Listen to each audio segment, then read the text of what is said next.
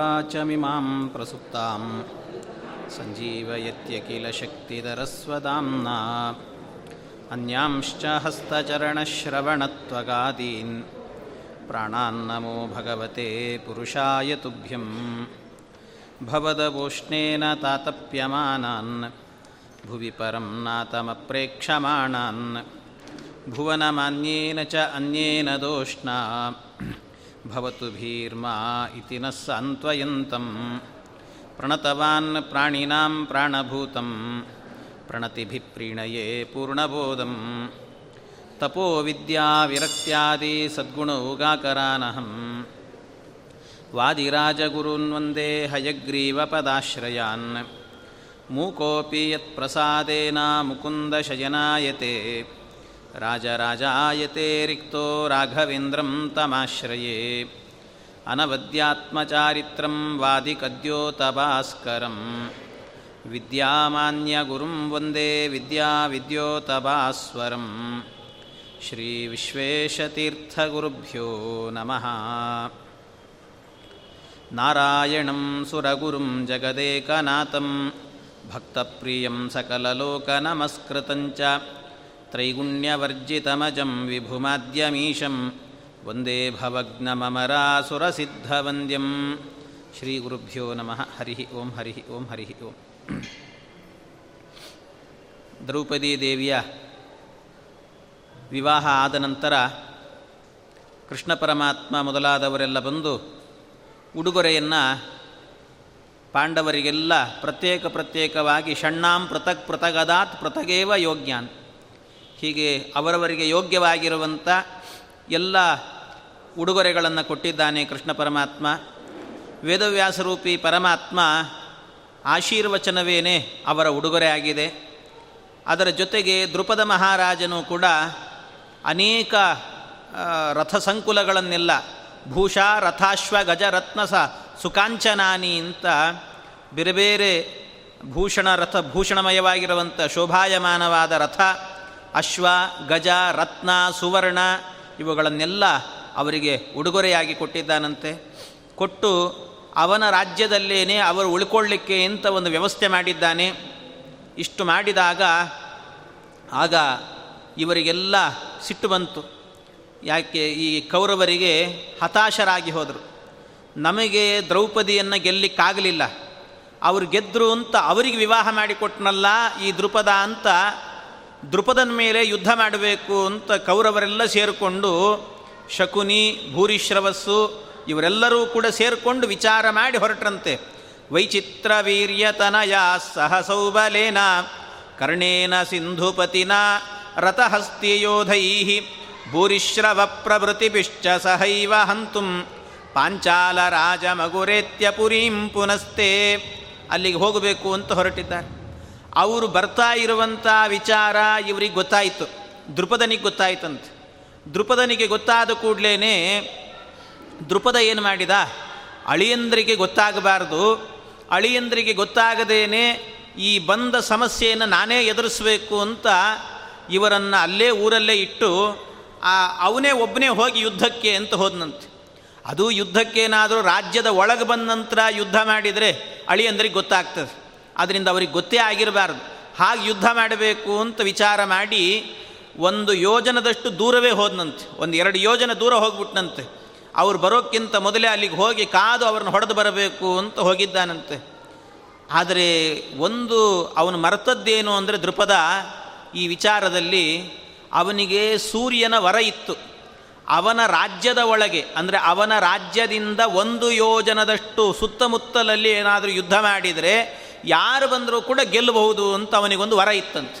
ಆದ್ದರಿಂದಲೇ ಹಿಂದೆ ಕರ್ಣ, ದುರ್ಯೋಧನ ಇವರೆಲ್ಲ ಬಂದಾಗ ದ್ರೋಣಾಚಾರ್ಯ ಹೇಳಿ ಕಳಿಸಿದ್ರಲ್ಲ, ಅವನನ್ನು ಎಳ್ಕೊಂಡು ಬನ್ನಿ ಅಂತ.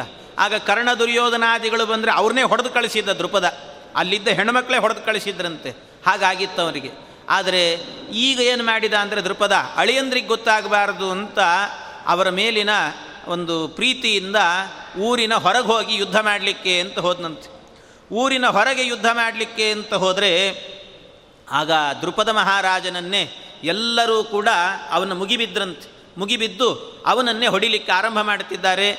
ಚಿತ್ರೇ ಹತೆ ಸಮರ ಆಶು ಸಚಿತ್ರ ಕೇತವು, ದಾವತ್ಸು ಸೈನಿಕವರೇಶು ಚ ಪಾರ್ಷತಸ್ಯ ಪಾರ್ಥಾರತೈರಭಿಯುಯು ಧೃತಚಾಪ ಬಾಣ ವೈಚಿತ್ರವೀರ್ಯತನಯಾನ್ ರವಿಸೂನು ಯುಕ್ತಾನ್. ಆಗ ಅವರೆಲ್ಲ ಹಾಗೆ ಹೋಗಿರಬೇಕಾದ್ರೆ ಇವರಿಗೆ ಗೊತ್ತಾಯಿತು, ಪಾಂಡವರಿಗೂ ಗೊತ್ತಾಯಿತಂತ ವಿಚಾರ. ಪಾಂಡವರಿಗೆ ಗೊತ್ತಾದ ಮೇಲೆ ಇವರನ್ನು ಏನಾದರೂ ಮಾಡಿ, ನಮ್ಮ, ಯಾಕೆಂದರೆ ಮಾವ, ಹೆಣ್ಣು ಕೊಟ್ಟ ಮಾವ, ಅದರಿಂದ ಮಾವನ ಸಪೋರ್ಟಿಗೆ ಹೋಗಬೇಕು ಅಂತ ಅವನ ದೃಪದನನ್ನು ರಕ್ಷಣೆ ಮಾಡಲಿಕ್ಕೆ ಅಂತ ಇವರೆಲ್ಲ ಹೋಗಿದ್ದಾರಂತೆ. ಪಾಂಡವರೆಲ್ಲ ಹೋದ್ರಂತೆ. ಪಾಂಡವರೆಲ್ಲ ಹೋಗಿ, ತ್ರೈಸ್ತೇಸು ಪಂಚ ಸುಸಮಂ ಪ್ರತಿಯೋಧ ಯತ್ಸು, ಭೂರಿಶ್ರವ ಸರವಿಜೋ ವಿರಥಂಚಕಾರ. ಆಗ ಅಲ್ಲಿ ವಿಶೇಷ ಏನು ಅಂದರೆ ಇನ್ನೂ ಎಲ್ಲ ಹೋಗಿದ್ದಾರೆ ಯುದ್ಧಕ್ಕೆ. ಅರ್ಜುನ ಯುದ್ಧ ಮಾಡಲಿಕ್ಕೆ ಅಂತ ಮುಂದೆ ಮುಂದೆ ಹೋದರೆ ಅರ್ಜುನ ಏನು ಮಾಡಿ, ಅರ್ಜುನನನ್ನೇ ಸೋಲಿಸಿಬಿಟ್ರಂತೆ. ಕರ್ಣ ಮತ್ತು ಭೂರಿಶ್ರವ ಇವರಿಬ್ಬರೂ ಸೇರಿಕೊಂಡು ಅರ್ಜುನನನ್ನೇ ಸೋಲಿಸಿಬಿಟ್ರಂತೆ. ಅದಕ್ಕೆ ಹೇಳೋದು, ಅರ್ಜುನನಿಗೆ ಎಲ್ಲ ಕಾಲದಲ್ಲೂ ಕೂಡ ಪೂರ್ಣವಾದ ತಾಕತ್ತು ಅವನಿಗೆ ಅಂತಿಲ್ಲ. ಹಿಂದೆ ಸಿಂಧುರ ಬಿಲ್ಲನ್ನು ಹೆದೆಯೇರಿಸಿದ. ಭೀಮಸೇನ್ ದೇವರು ಬಂದು ಬೆನ್ ತಟ್ಟಿ ಹೋಗು ಅಂತ ಮುಂದೆ ಕಳಿಸಿದ್ರು. ಹಾಗೆ ಹದಿನೆಂಟು ದಿನದ ಯುದ್ಧದಲ್ಲೂ ಕೂಡ ಮುಂದೆ ಆಗಬೇಕಾದ್ರೆ ಅರ್ಜುನ ಗೆಲ್ತಾನೆ. ಯಾಕೆ ಅಂದರೆ ಅವನಿಗೆ ಮುಂದೊಂದು ಸರ್ತಿ ಗೊತ್ತ, ಸಯೇವ ರಥ, ಅದೇ ರಥ ಇತ್ತು, ಅದೇ ಕುದುರೆಗಳು, ಎಲ್ಲವೂ ಅದದೇ ಅಂತಿದೆ. ಆದರೆ ಕೃಷ್ಣ ಒಬ್ಬ ಸಾರಥಿ ಇರಲಿಲ್ಲಂತೆ, ಯಾದವರ ಕೈಯಿಂದ ಹೊಡೆಸ್ಕೊಂಡು ಬರ್ತಾನೆ. ಹಾಗಾಗ್ತದೆ. ಅಂದರೆ ಅರ್ಜುನನು ಕೂಡ ಇಲ್ಲಿ ಆಗುವಾಗ ಎಲ್ಲ ಇತ್ತು ಅವನಿಗೆ ಇದ್ದರೂ ಕೂಡ ಸೋತ. ಯಾಕೆ ಅಂದರೆ ಕೃಷ್ಣ ಇರಲಿಲ್ಲ ಅಂತ. ಕೃಷ್ಣ ಇರಲಿಲ್ಲ ಅಂತ ಸೋಲ್ತಾ ಇದ್ದಾನೆ. ಸೋಲುವಂಥ ಕಾಲ, ಆ ಸೋಲ್ತಾ ಇರಬೇಕಾದ್ರೆ ಆಗ ಭೀಮಸೇನ್ ದೇವರು ನೋಡಿದರು, ಇವರನ್ನು ಈಗ ಅರ್ಜುನನನ್ನು ರಕ್ಷಣೆ ಮಾಡಬೇಕು ಅಂತ ಭೀಮಸೇನ್ ದೇವರೇನೆ ಶಕ್ರಾತ್ಮಜಂ ತದನು ಪರ್ವತ ಸನ್ನಿಕಾಶಂ, ದೌರ್ಭ್ಯಾಂ ತು ಮಾರುತಿ ತುರುಂ ತರುಮುದ್ಬರ್ಹ ಆ ಕೂಡಲೇ ಭೀಮಸೇನ್ ದೇವರು ನೋಡಿ ಸಿಟ್ಟು ಬಂತು, ತಡ್ಕೊಳ್ಳಿಕ್ಕಾಗಲಿಲ್ಲ. ತಡಿಲಿಕ್ಕಾಗದೇನೆ ಪಕ್ಕದಲ್ಲೇ ಇದ್ದಂಥ ಒಂದು ದೊಡ್ಡ ಹೆಮ್ಮರವನ್ನೇ ಬುಡಸಹಿತವಾಗಿ ಕಿತ್ತಿಬಿಟ್ರಂತೆ. ಕಿತ್ತಿ ಅವರನ್ನು ಹೊಡೆದೇ ಬಿಡ್ತೀನಿ ಅಂತ ಎತ್ತಿ ಹಿಡಿದಿದ್ದಾರಷ್ಟೇ. ಅದನ್ನು ಎತ್ತಿ ಯಾರಿಗೂ ಹೊಡೆದಿಲ್ಲ ಅಷ್ಟೇ. ಅವರು ಕಿತ್ತಿದ ರಭಸ ಇತ್ತಲ್ಲ, ಅದನ್ನು ನೋಡಿಯೇನೆ ಕರ್ಣ ದುರ್ಯೋಧನ ಎಲ್ಲ ಹೋಗಿ ಮನೆಗೆ ಸೇರ್ಕೊಂಡ್ಬಿಟ್ಟಿದ್ರಂತೆ. ಬೇಡವೇ ಬೇಡ ಇವನ್ ತಂಟೆ ಅಂತ. ಆ ಆಯಾಂತ ಮೀಕ್ಷತರು ಹಸ್ತ ಮೀರ ಸೂನಂ ಸುಯೋಧನ ಮುಖ ನಿಖಿಲಾಸ ಕರ್ಣಾ ಭೂರಿಶ್ರವಾ ಶಕುನಿ ಭೂರಿ ಜಯದ್ರತಾಶ್ಚ ಸರ್ವೇಪಿ ದುದ್ರುವುರತೋ ವಿವಿಶುಪುರಂ ಸ್ವಂ ಅವರವರ ಊರಿಗೆ, ಅವರವರ ಮನೆಗಳಿಗೆ ಹೋಗಿ ಸೇರ್ತಾ ಇದ್ದಾರಂತೆ. ಎಲ್ಲಾದರೂ ಭೀಮ ಹೊಡೆದಾನು ಅಂತ. ಅದು ತಡ್ಕೊಳ್ಳಿಕ್ಕಾಗಲ್ಲ ಅಂತ ಓಡಿ ಹೋದ್ರಂತೆ ಎಲ್ಲ. ಭೂರಿಶ್ರವ, ಶಕುನಿ ಭೂರಿ, ಒಬ್ಬ ಭೂರಿ ಅಂತಲೂ ಇದ್ದ. ಆಮೇಲೆ ಜಯದ್ರಥ, ಎಲ್ಲರೂ, ಕರ್ಣ, ದುರ್ಯೋಧನ ಎಲ್ಲರೂ ಓಡೋಡಿ ಹೋದ್ರಂತೆ. ಹೀಗೆ ಅವರೆಲ್ಲ ಬೆಸ್ತು ಬಿದ್ದು ಹೋಗಿದ್ದಾರೆ. ಜ್ಞಾತ್ವಾ ಸಮಸ್ತಮಪಿ ತದ್ವಿದುರೋಗ್ರಜಂ ಸ್ವಂ. ಇದೆಲ್ಲ ವಿಚಾರ ಏನಾಯಿತು? ಇವನಿಗೆ ಗೊತ್ತಾಯ್ತಂತ ವಿದುರನಿಗೆ ಗೊತ್ತಾಯಿತು. ವಿದುರನಿಗೆ ಇಷ್ಟು ವಿಚಾರ ಗೊತ್ತಾದ ನಂತರ ಆಮೇಲೆ ಇವರೆಲ್ಲ ಕರ್ಣ, ದುರ್ಯೋಧನ ಮೊದಲಾದವರೆಲ್ಲ ಅವ್ರ ಊರಿಗೆ ಹೋಗಿದ್ದಾರೆ. ಹಸ್ತಿನಾವತಿಗೆ ಹೋಗಿ ಪುನಃ ವಿಚಾರ ಮಾಡ್ತಾ ಇದ್ದಾರಂತೆ. ಮತ್ತೆ ವಿಚಾರ, ಏನು ಅಂದರೆ ಈ ಬಾರಿ ಏನೋ ಮಾಡಿ ಕರ್ಣನನ್ನು ಸೋಲಿಸಿದ್ವಿ. ಇನ್ನೊಂದು ಬಾರಿ ಹೋದ್ವಿ ಅಂದರೆ ಭೀಮನ್ನೇ ಸೋಲಿಸಿಬಿಡ್ತೀವಿ. ಆ ಶಕ್ತಿ ಬರ್ತದೆ ನಮಗೆ, ಅಭ್ಯಾಸ ಆಗಿ ನಮಗೆ ಆಗ್ತದೆ ಇದು ಅಂತ ವಿಚಾರ ಮಾಡ್ತಿದ್ದಾರೆ. ಇದೆಲ್ಲ ತಿಳಿದಂಥ ವಿದುರಾಗಬೇಕಾದರೆ ಆ ಪ್ರಸಂಗದಲ್ಲಿ ವಿಚಾರ ಮಾಡಿದಂತೆ ಭಾಳ ವಿಚಾರ ಮಾಡಿದ. ವಿಚಾರ ಮಾಡಿ, ಆ, ಅವನ ಅಣ್ಣನ ಬಳಿಗೆ, ಧೃತರಾಷ್ಟ್ರನ ಬಳಿಗೆ ಹೋದನಂತೆ. ಧೃತರಾಷ್ಟ್ರನ ಬಳಿಗೆ ಹೋಗಿ ಹೇಳ್ತಾ ಇದ್ದಾನೆ, ಪಾರ್ಥ ಇತಿ ಸ್ಮ ವಿದುರೋ ವದದಾಶು ಸೋಪಿ, ಸ್ವಾಕಾರ ಗೂಹನ ಪರೋ ಯದಿ ತರ್ಹ್ಯತೀವ. ಧೃತರಾಷ್ಟ್ರನ ಬಳಿಗೆ ಹೋಗಿ ವಿದುರ ಹೇಳಿದಂತೆ ಒಂದು ಮಾತನ್ನು, ಧೃತರಾಷ್ಟ್ರ, ನಿನ್ನ ಮಕ್ಕಳು ಒಳ್ಳೆ ಏಳಿಗೆ ಕಾಣ್ತಾ ಇದ್ದಾರೆ ಎಂದ್ರಂತೆ. ವಿದುರ ಹೇಳಿದ ಮಾತು, ನಿನ್ನ ಮಕ್ಕಳು ಒಳ್ಳೆ ಏಳಿಗೆ ಕಾಣ್ತಾ ಇದ್ದಾರೆ ಜೀವನದಲ್ಲಿ. ಎಲ್ಲಿ ಹೋದರಲ್ಲಿ ಜಯಶಾಲಿಗಳಾಗಿ ಬರ್ತಾ ಇದ್ದಾರೆ? ನಿನ್ನ ಮಕ್ಕಳು ಬಹಳ ಹೆಸರು ಪಡಿತಾ ಇದ್ದಾರೆ, ಕೀರ್ತಿವಂತರಾಗ್ತಿದ್ದಾರೆ ಅಂತ ನಿನ್ನ ಮಕ್ಕಳು ನಿನ್ನ ಮಕ್ಕಳು ಅಂತ ಹೇಳಿ ಹೇಳಿ ಹೊಗಳಿದ್ನಂತೆ. ಇಷ್ಟು ಹೇಳಿ ಹೇಳಿ ಹೊಗಳಿದ ಅವನಿಗೆ ತಡ್ಕೊಳ್ಳಿಕ್ಕಾಗಲಿಲ್ಲ ಧೃತರಾಷ್ಟ್ರನಿಗೆ. ಭಾರೀ ಸಂತೋಷ ಆಯಿತು, ಪುತ್ರ ವ್ಯಾಮೋಹ ಆಗಲೇ ಬೆಳೆದಾಗಿತ್ತು ಅವನಿಗೆ ಆದ್ದರಿಂದ ಆ ವ್ಯಾಮೋಹದಿಂದಾಗಿ ಎಷ್ಟು ಹೊಗಳು ಹೊಗಳ್ತಾ ಇದೆಯಲ್ಲ ನನ್ನ ಮಕ್ಕಳನ್ನು ಕೇಳಲಿಕ್ಕೆ ಪರಮಾನಂದವಾಗ್ತಾ ಇದೆ ಅಂತ ಅವನ ಕೈಯಲ್ಲಿದ್ದಂಥ ಬಂಗಾರದ ಕಡಗವನ್ನೇ ತೆಗೆದುಕೊಟ್ಬಿಟ್ನಂತೆ.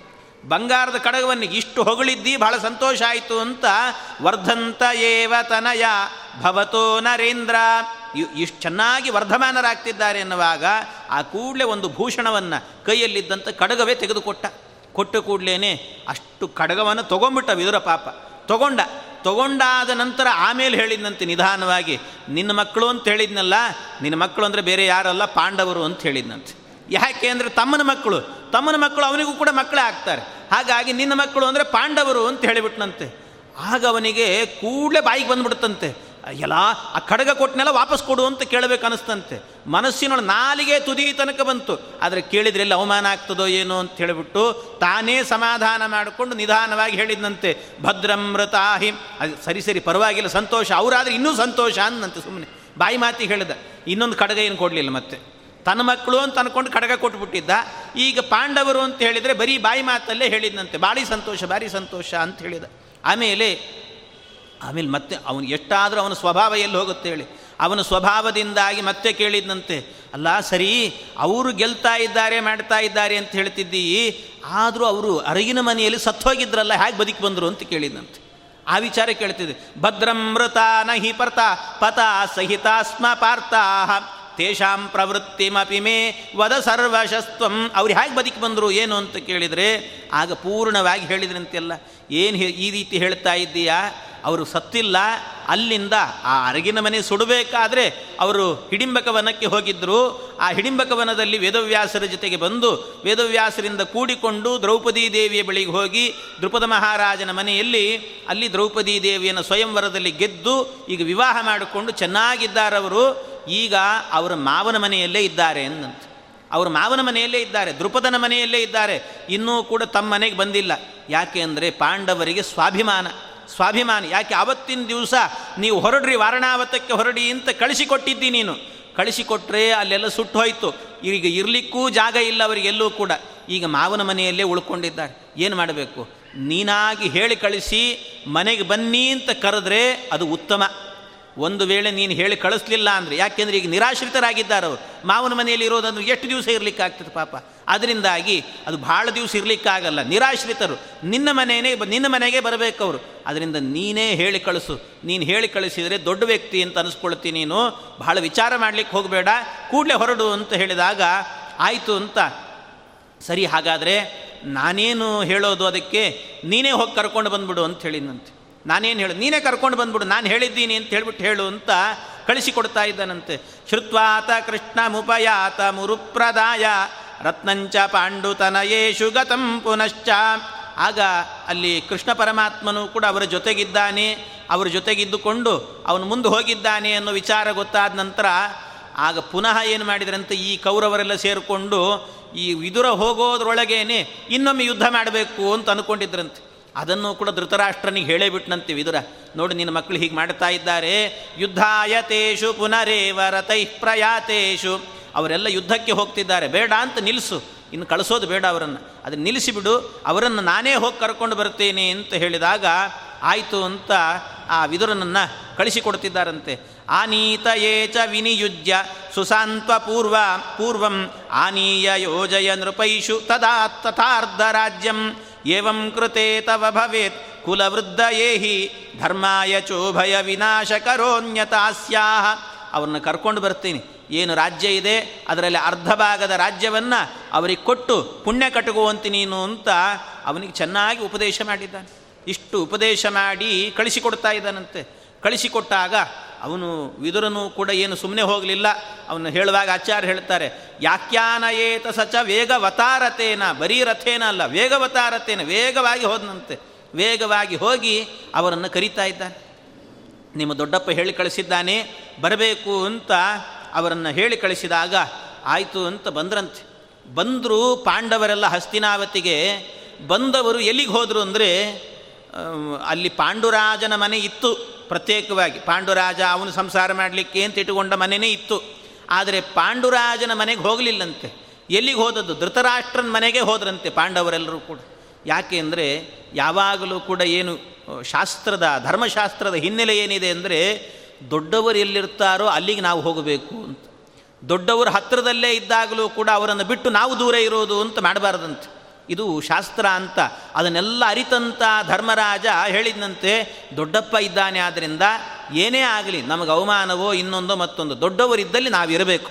ಆದ್ದರಿಂದ ದೊಡ್ಡವರ ಕೈ ಕೆಳಗೆ ಬದುಕಬೇಕು, ಅದಕ್ಕೋಸ್ಕರ ಹೋಗೋಣ ಅಂತ.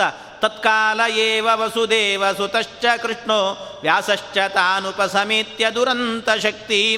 ಅವರ ಜೊತೆ ಜೊತೆಗೇನೆ ಬಿಡಲಿಕ್ಕೆ ಅಂತ ವೇದವ್ಯಾಸ ದೇವರು ಬಂದೇ ಇದ್ರಂತೆ. ಹಿಂದೆನೂ ಕೂಡ ಬದರಿಕಾಶ್ರಮದಿಂದ ಬರುವಾಗಲೂ ಆಗಲೂ ವೇದವ್ಯಾಸ ರೂಪಿ ಪರಮಾತ್ಮ ಬಂದಿದ್ದ, ಈಗಲೂ ವೇದವ್ಯಾಸ ದೇವರು ಬಂದಿದ್ದಾರೆ. ಬಂದು ಅವರನ್ನು ಬಿಟ್ಟು ಹೋಗ್ತಿದ್ದಾರಂತೆ. ಅಲ್ಲಿ ಬಿಟ್ಟು, ಒಳಗೆ ಬಿಟ್ಟು ಎಲ್ಲ ಮಾಡಿ, ವ್ಯವಸ್ಥೆ ಮಾಡಿ ಹೋಗುವಾಗ, ತೇಷ್ವಾಗತೇಷು ಸುಮಹಾನ್ ಅಭವತ್ ಪ್ರಹರ್ಷಃ, ಪೌರಸ್ಯ ಜಾನಪದಿಕಸ್ಯ ಜನಸ್ಯ ಚೋಚ್ಚೈ ಏನು ಪಾಂಡವರು ಬಂದಿದ್ದೇ ಬಂದಿದ್ದು ಎಷ್ಟೋ ಜನರಿಗೆ ಈ ಚಾತಕ ಪಕ್ಷಿ ಭಾಳ ದಿನದಿಂದ ಕಾಯ್ತಿರ್ತದೆ. ಮಳೆಗಾಲ ಯಾವಾಗ ಬರ್ತದೆ, ಅದರ ಹನಿಯನ್ನು, ಮೊದಲ ಹನಿಯನ್ನು ಯಾವಾಗ ನಾನು ಬಾಯಿಗೆ ಹಾಕ್ಕೊಂಡೇನು ಅಂತ ಕಾಯ್ತಿರ್ತದೆ. ಹಾಗೆ ಆ ಊರಿನ ಜನರೆಲ್ಲರೂ ಕೂಡ ಹತಾಶರಾಗಿ ಹೋಗಿದ್ದರು ಹಸ್ತಿನಾವತಿಯ ಜನ. ಯಾಕೆ ಅಂದರೆ ಪಾಂಡವರಂಥ ಸಜ್ಜನರು ಅರಗಿನ ಮನೆಯಲ್ಲಿ ಸತ್ತೋದ್ರಲ್ಲ ಅಂತ ಬಹಳ ಬೇಸರಗೊಂಡಿದ್ದರು ಬದುಕಿದ್ದಾರೆ ಅನ್ನೋ ವಿಚಾರ ಗೊತ್ತಾಗಿಯೇನೆ ಅವರಿಗೆ ಭೂರಿ ಭೋಜನ ಮಾಡಿದಷ್ಟು ಆನಂದ ಆಗಿತ್ತು. ಇನ್ನು ಅವರೂರಿಗೆ ಬಂದರು ಅನ್ನೋದನ್ನು ಕೇಳಿ ಇನ್ನೂ ಸಂತೋಷ ಆಯಿತಂತೆ. ಭಾರೀ ಖುಷಿ. ಖುಷಿಯಿಂದ ಎಲ್ಲರೂ ಕೂಡ ಅವರನ್ನು ಸ್ವಾಗತ ಮಾಡಿದರು. ಅಷ್ಟೇ ಭೀಷ್ಮಾದಿಗಳು ಕೂಡ ಅಷ್ಟೇ ಸಂತೋಷದಿಂದ ಭೀಷ್ಮಾದಿ ಕಾಶ್ಚ ಮುದಿತ ಪ್ರತಿಯೋಜ್ಯ ಗೇಹಂ ಅವರನ್ನು ಒಳಗೆ ಸ್ವಾಗತ ಮಾಡಿದರಂತೆ. ಸ್ವಾಗತ ಮಾಡಿ ಅಲ್ಲೇ ಬದುಕ್ತಾ ಇದ್ದಾರೆ. ಪಾಂಡವರು ಕೂಡ ಧೃತರಾಷ್ಟ್ರನ ಮನೆಯಲ್ಲೇ ಇದ್ದುಕೊಂಡು ಧೃತರಾಷ್ಟ್ರ ಸುಮ್ಮನೆ ಹೆಸರಿಗೆ ಮಾತ್ರ ಇವರೇ ಎಲ್ಲ ಕಡೆ ಹೋಗಿ ಜೈಶಾಲಿಗಳಾಗಿ ಕಪ್ಪ ಕಾಣಿಕೆಗಳನ್ನು ತರೋದು ಮಾಡೋದು ಎಲ್ಲ ಇವರೇ ಮಾಡ್ತಾ ಇದ್ದರು ಆದರೆ ಇವನು ಸುಮ್ಮನೆ ಹೆಸರಿಗೆ ಮಾತ್ರ ಇದ್ದಂತೆ ಆ ರೀತಿ ಬದುಕ್ತಾ ಇದ್ರಂತೆ. ಸ್ವಲ್ಪ ದಿವಸ ಧೃತರಾಷ್ಟ್ರನ ಮನೆಯಲ್ಲಿ ಇದ್ದರು ಧೃತರಾಷ್ಟ್ರನ ಮನೆಯಲ್ಲಿ ಸ್ವಲ್ಪ ದಿವಸ ಇರುವಾಗ ಆಗ ಗಾಂಧಾರಿ ಕುಂತಿದೇವಿಯನ್ನು ಕರೆದು ಒಂದೆರಡು ಮಾತು ಹೇಳಿದ್ಲಂತೆ. ಕುಂತಿದೇವಿಯನ್ನು ಹತ್ತಿರಕ್ಕೆ ಕರೆದ್ಲಂತೆ. ಕರೆದು ಹೇಳ್ತಾ ಇದ್ದಾಳೆ, ಕುಂತಿ, ಏನಾದರೂ ಪರವಾಗಿಲ್ಲ. ಇಲ್ಲೇ ಪಕ್ಕದಲ್ಲೇ ನಿನ್ನ ಗಂಡನ ಮನೆ ಹಾಗೂ ಇದ್ದೇ ಇದೆ. ಅದರಿಂದ ಹೀಗೆ ಹೇಳ್ತೀನಿ ತಪ್ಪು ತಿಳ್ಕೋಬೇಡ ಅಂತ ಹೇಳಿದ್ಲಂತೆ. ಹೀಗೆ ಹೇಳ್ತೀನಿ ತಪ್ಪು ತಿಳ್ಕೋಬೇಡ. ಪಕ್ಕದಲ್ಲೇ ನಿನ್ನ ಗಂಡನ ಮನೆ ಅಂತೂ ಇದ್ದೇ ಇದೆ. ಅದು ಖಾಲಿ ಬಿದ್ದು ಹೋಗಿದೆ. ಏನು ಸುಮ್ಮನೆ ವ್ಯರ್ಥ ಆಗಿ ಹೋಗ್ತದೆ, ಧೂಳು ಹಿಡಿದು ಹೋಗ್ತದೆ. ಅದಕ್ಕಿಂತ ಯಾರಾದರೂ ವಾಸ ಮಾಡೋದು ಒಳ್ಳೆಯದು ಅದು ವಾಸ ಮಾಡೋದು ಒಳ್ಳೆಯದು ಸರಿ, ಬೇರೆ ಯಾರೋ ಯಾಕೆ ವಾಸ ಮಾಡೋದು? ನೀನು ಐದು ಜನ ಮಕ್ಕಳು ಸೊಸೆಯಿಂದ ಎಲ್ಲರನ್ನ ಕರ್ಕೊಂಡು ಹೋಗಿ ನೀನೇ ಅಲ್ಲಿ ವಾಸ ಮಾಡ್ಬೋದಲ್ಲ? ಯಾಕೆ ಈ ಮನೆಯಲ್ಲಿ ವಾಸ ಮಾಡ್ತಿ ಅಂತ ಹೇಳಿದ್ದಂತೆ ಏನು ಗಾಂಧಾರಿಗೆ ಇವಳ ಮೇಲೆ ಬೇರೆ ಕೆಟ್ಟ ಉದ್ದೇಶ ಏನಲ್ಲ. ಮತ್ತೇನು ಅಂದರೆ ಅವಳಿಗೆ ಮೊದಲೇ ನಿಶ್ಚಯ ಆಗಿ ಹೋಗಿತ್ತಂತೆ. ಯಾಕೆ ಅಂದರೆ ಅವಳು ಅಂದ್ಕೊಂಡಿದ್ಲು ಮನಸ್ಸಲ್ಲಿ ಅಂದ್ಕೊಂಡಿದ್ಲು ಅದನ್ನು ಕುಂತಿ ಎದುರಿಗೆ ಹೇಳಲಿಕ್ಕಿಲ್ಲ. ಯಾಕೆ ಅವಳ ಇದೇ ಹೋಗುತ್ತೆ, ಮರ್ಯಾದೆ ಹೋಗುತ್ತೆ. ಅವಳಿಗೆ ಮೊದಲೇ ನಿಶ್ಚಯ ಏನು ಅಂದರೆ, ನನ್ನ ಮಗ ದುರ್ಯೋಧನ ಪರಮ ನೀಚನಾಗಿದ್ದಾನೆ. ಅವನು ಇರುವಂಥ ಮನೆಯಲ್ಲಿ ನೀವಿದ್ರಿ ಅಂತ ಆದರೆ ಯಾವ ಕಾಲದಲ್ಲಿ ಏನಾಗ್ತದೋ ಗೊತ್ತಿಲ್ಲ.